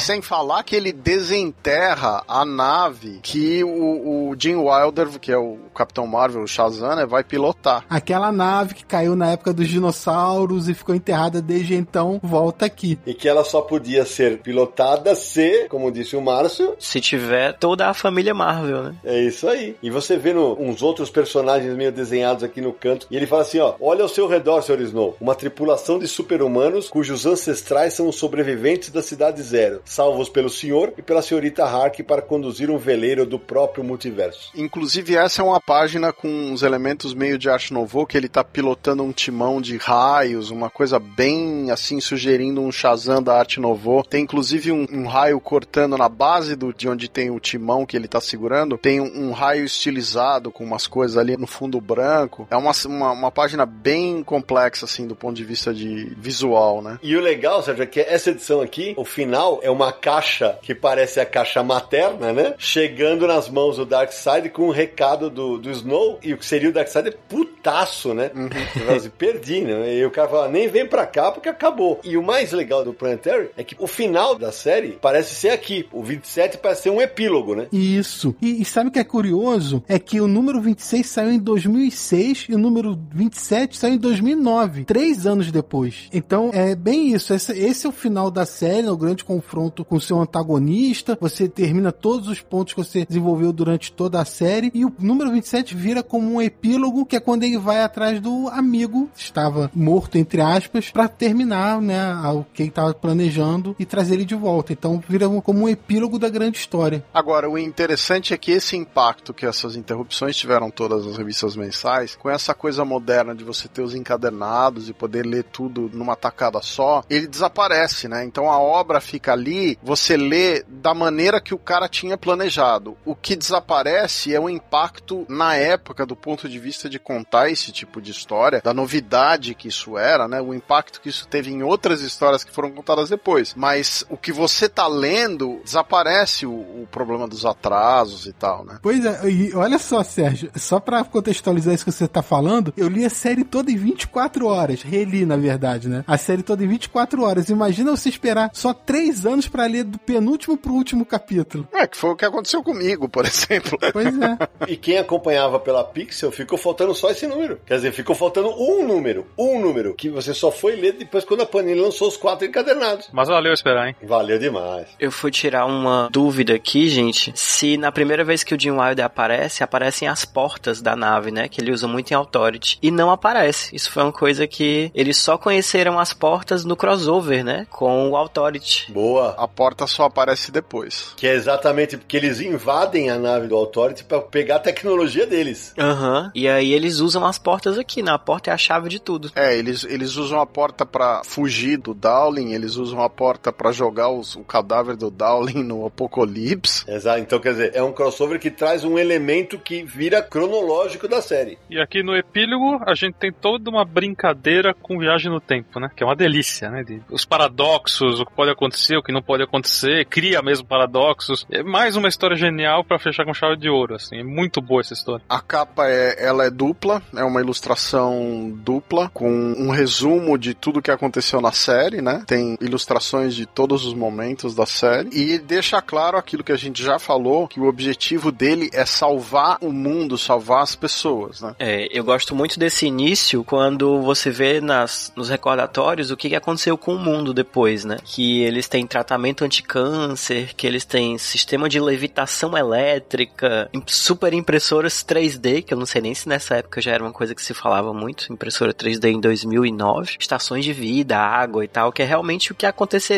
se, por exemplo, o Senhor Fantástico decidisse compartilhar a tecnologia dele, né? Resolver a fome, resolver o problema de água. E o Snow tá inclusive bravo que eles só estão usando uma porcentagem pequena do conhecimento que ele obteve do Dowling, né? É, na verdade, nesse caso, ele tá reclamando porque queria logo a solução pra salvar o Ambrose, né? Também. Eles não tinham chegado nessa parte ainda. E só pra constar, essa capa que o Sérgio falou do 27 é uma capa tripla. No encadernado, antes da história começar, tem a parte central, que é, são os quatro personagens do, do Planetary, e mais os que formavam o time do Brass. A parte da direita e da esquerda, é, você só vai conseguir ver no final, nos extras, que tem a página dupla abertona lá, com a capa inteira do Planetary 27. Essa edição epílogo é uma edição que o Ellis usa para passar muita informação científica dos conceitos científicos que ele usou na série. Ele fala muito de uma série de coisas científicas. Existe uma ligação óbvia com a ideia da máquina do tempo. Ele, ele lida com a questão da máquina do tempo de uma maneira muito diferente, por exemplo, do que o Doutor Destino usa a máquina do tempo dele na Marvel, só para dar um exemplo de diferença, né? E ele realmente acaba conseguindo o objetivo final dele, que era salvar o Ambrose, né? E a série acaba nesse tom positivo, né? É, é exatamente isso. Eu acho que no final o Ellis consegue meio que exatamente o que ele queria, que é mostrar um mundo, o fim dos super-heróis, né? Ele pega todos esses grupos poderosos, os, os super-humanos, e no final ele fala que não precisa ser assim, né? Não precisa ser violento, não precisa ser destrutivo. Tanto é que ele conversa com a Jaquita, né? Que ela disse, ah, não consegui bater em nada. Aí ele fala que, tipo, não, você tá pensando que nem o Dowling, né? Destruir. Na verdade, a gente conseguiu salvar com coisas que a gente recuperou, né? É arqueologia. E eu acho isso incrível. É, ele é, ele é meio cara de pau, né? Porque o que o Authority destrói, o Planetário salva, é isso?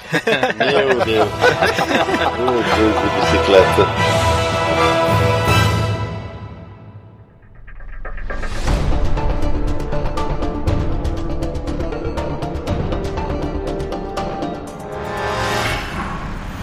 Que papo espetacular sobre Planetary, meus amigos. Samira Leato, antes das nossas despedidas, aqueles contatos marotos para quem quiser encontrar o Confins do Universo em qualquer uma das realidades deste multiverso. Repassando rapidinho, porque estamos chegando no nosso centésimo episódio, e isso significa que esse é o número 99, você tem 99 episódios do Confins do Universo para ouvir, e todos eles estão em podcast.universohq.com. Também estamos lá no iTunes, se você usa iTunes, procure por Confins do Universo, assine o feed para receber os novos episódios, deixe sua avaliação e também o seu comentário. Agora, na onda dos streamings, estamos no Spotify e no Deezer. Então, se ouve suas músicas por qualquer um desses streams de música, acesse lá e ouça o Confins do Universo também. Mande mensagens pra gente para podcast@universohq.com ou áudio WhatsApp DDD 11 94583 5989. O Confins do Universo é um podcast do site Universo HQ, www.universohq.com e nas redes sociais é só procurar procurar o Universo HQ no Facebook, no Twitter e no Instagram. Lembrando, nosso Catarse, quer concorrer ao bookplate do Alan Moore, pode ser sua chance, hein? catarse.me barra Universo HQ. É isso aí. Márcio Morena, meu amigo, muitíssimo obrigado pelo conhecimento que você dividiu com a gente sobre Planetary. Parabéns pela tua pesquisa. Espero que você tenha curtido participar e obrigado pela paciência, que nós estamos gravando há quase quatro horas e bolinha e você está aqui firme e forte conosco nessa sexta-feira. Valeu demais a tua presença no Confins do Universo. Ah, gente, eu, eu que agradeço pelo convite. É sempre bom falar de Planetary e quatro horas é até pouco, né? Pro tanto que a gente cobriu aqui nesse programa.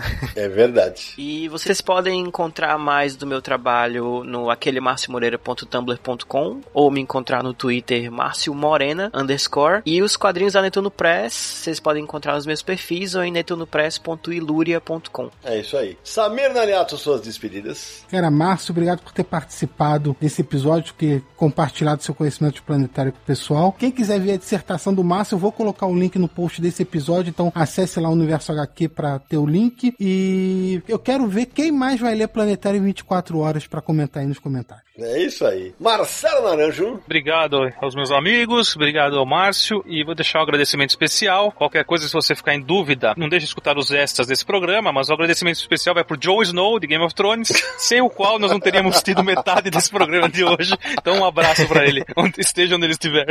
Com o detalhe que ele falou Joe Snow, e não falou John Snow. Ele, agora ele, ele errou. Ai, vamos lá. Sérgio Codespot. Queria agradecer o Márcio, foi bem bacana a participação dele. Eu ia agradecer o Naranjo por não ter feito nenhuma piada, mas agora não vai ser possível, né? É, Ele resolveu fazer uma piada no final, mas tudo bem.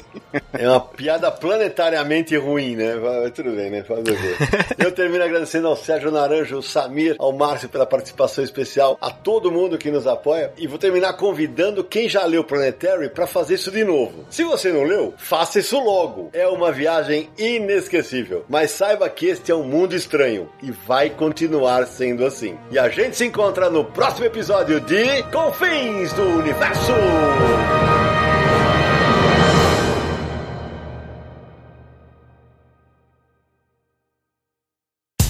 No dia mais claro ou na noite mais densa, você está deixando a nossa presença. Faça uma boa viagem de volta, mas não fique disperso. Nos encontraremos no próximo episódio de Confins do Universo.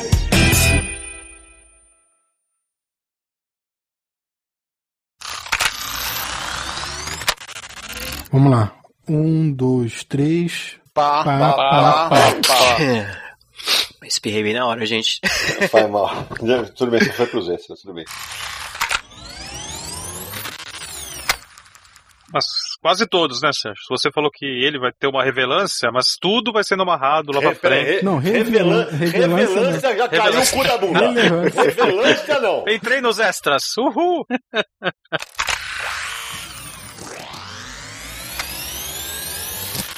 E o mais legal de tudo, como quando eu falo que ele amarra tudo, é, enquanto o Naranjo está dormindo, que ele não fala nada, né?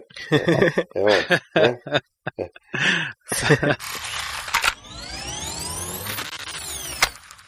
E que ela só podia ser pilotada se, como disse o Márcio, Tivesse Como mais tiver seis a- pessoas toda a da família família. Marvel. Porra, Sérgio, eu falei, eu disse o Márcio, você fala, velho. Desculpa, tô dormindo já, velho.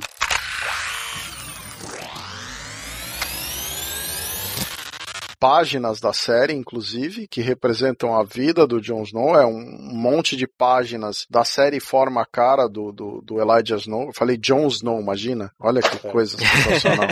é do Elijah Snow. A Crise nas Infinitas Terras, que o Jon Snow em um momento fala assim, ah, isso aqui aconteceu em 1986. Eita, Jon Snow de novo. Jon Snow não, Ah, é, Elijah é, Snow. Boa, obrigado. Snow. obrigado, obrigado. Vamos lá, valeu. Cronologicamente, ela se passa entre o número 8 e o número 11, porque Boa. o Jon Snow não, ainda não sabe que ele é o quarto homem. Jon Snow de novo. Jon Snow não. É. Elijah Boa, obrigado, Marcelo. Ele é foda. Eu vou sugerir o nome do episódio ser Game of Thrones.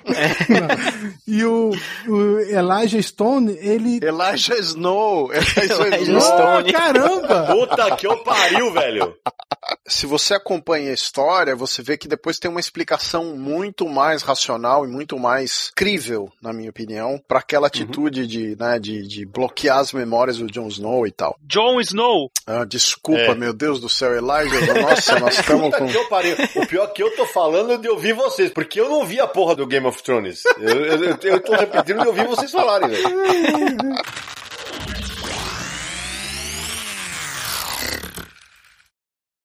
Este podcast foi editado por Radiofobia, podcast e multimídia.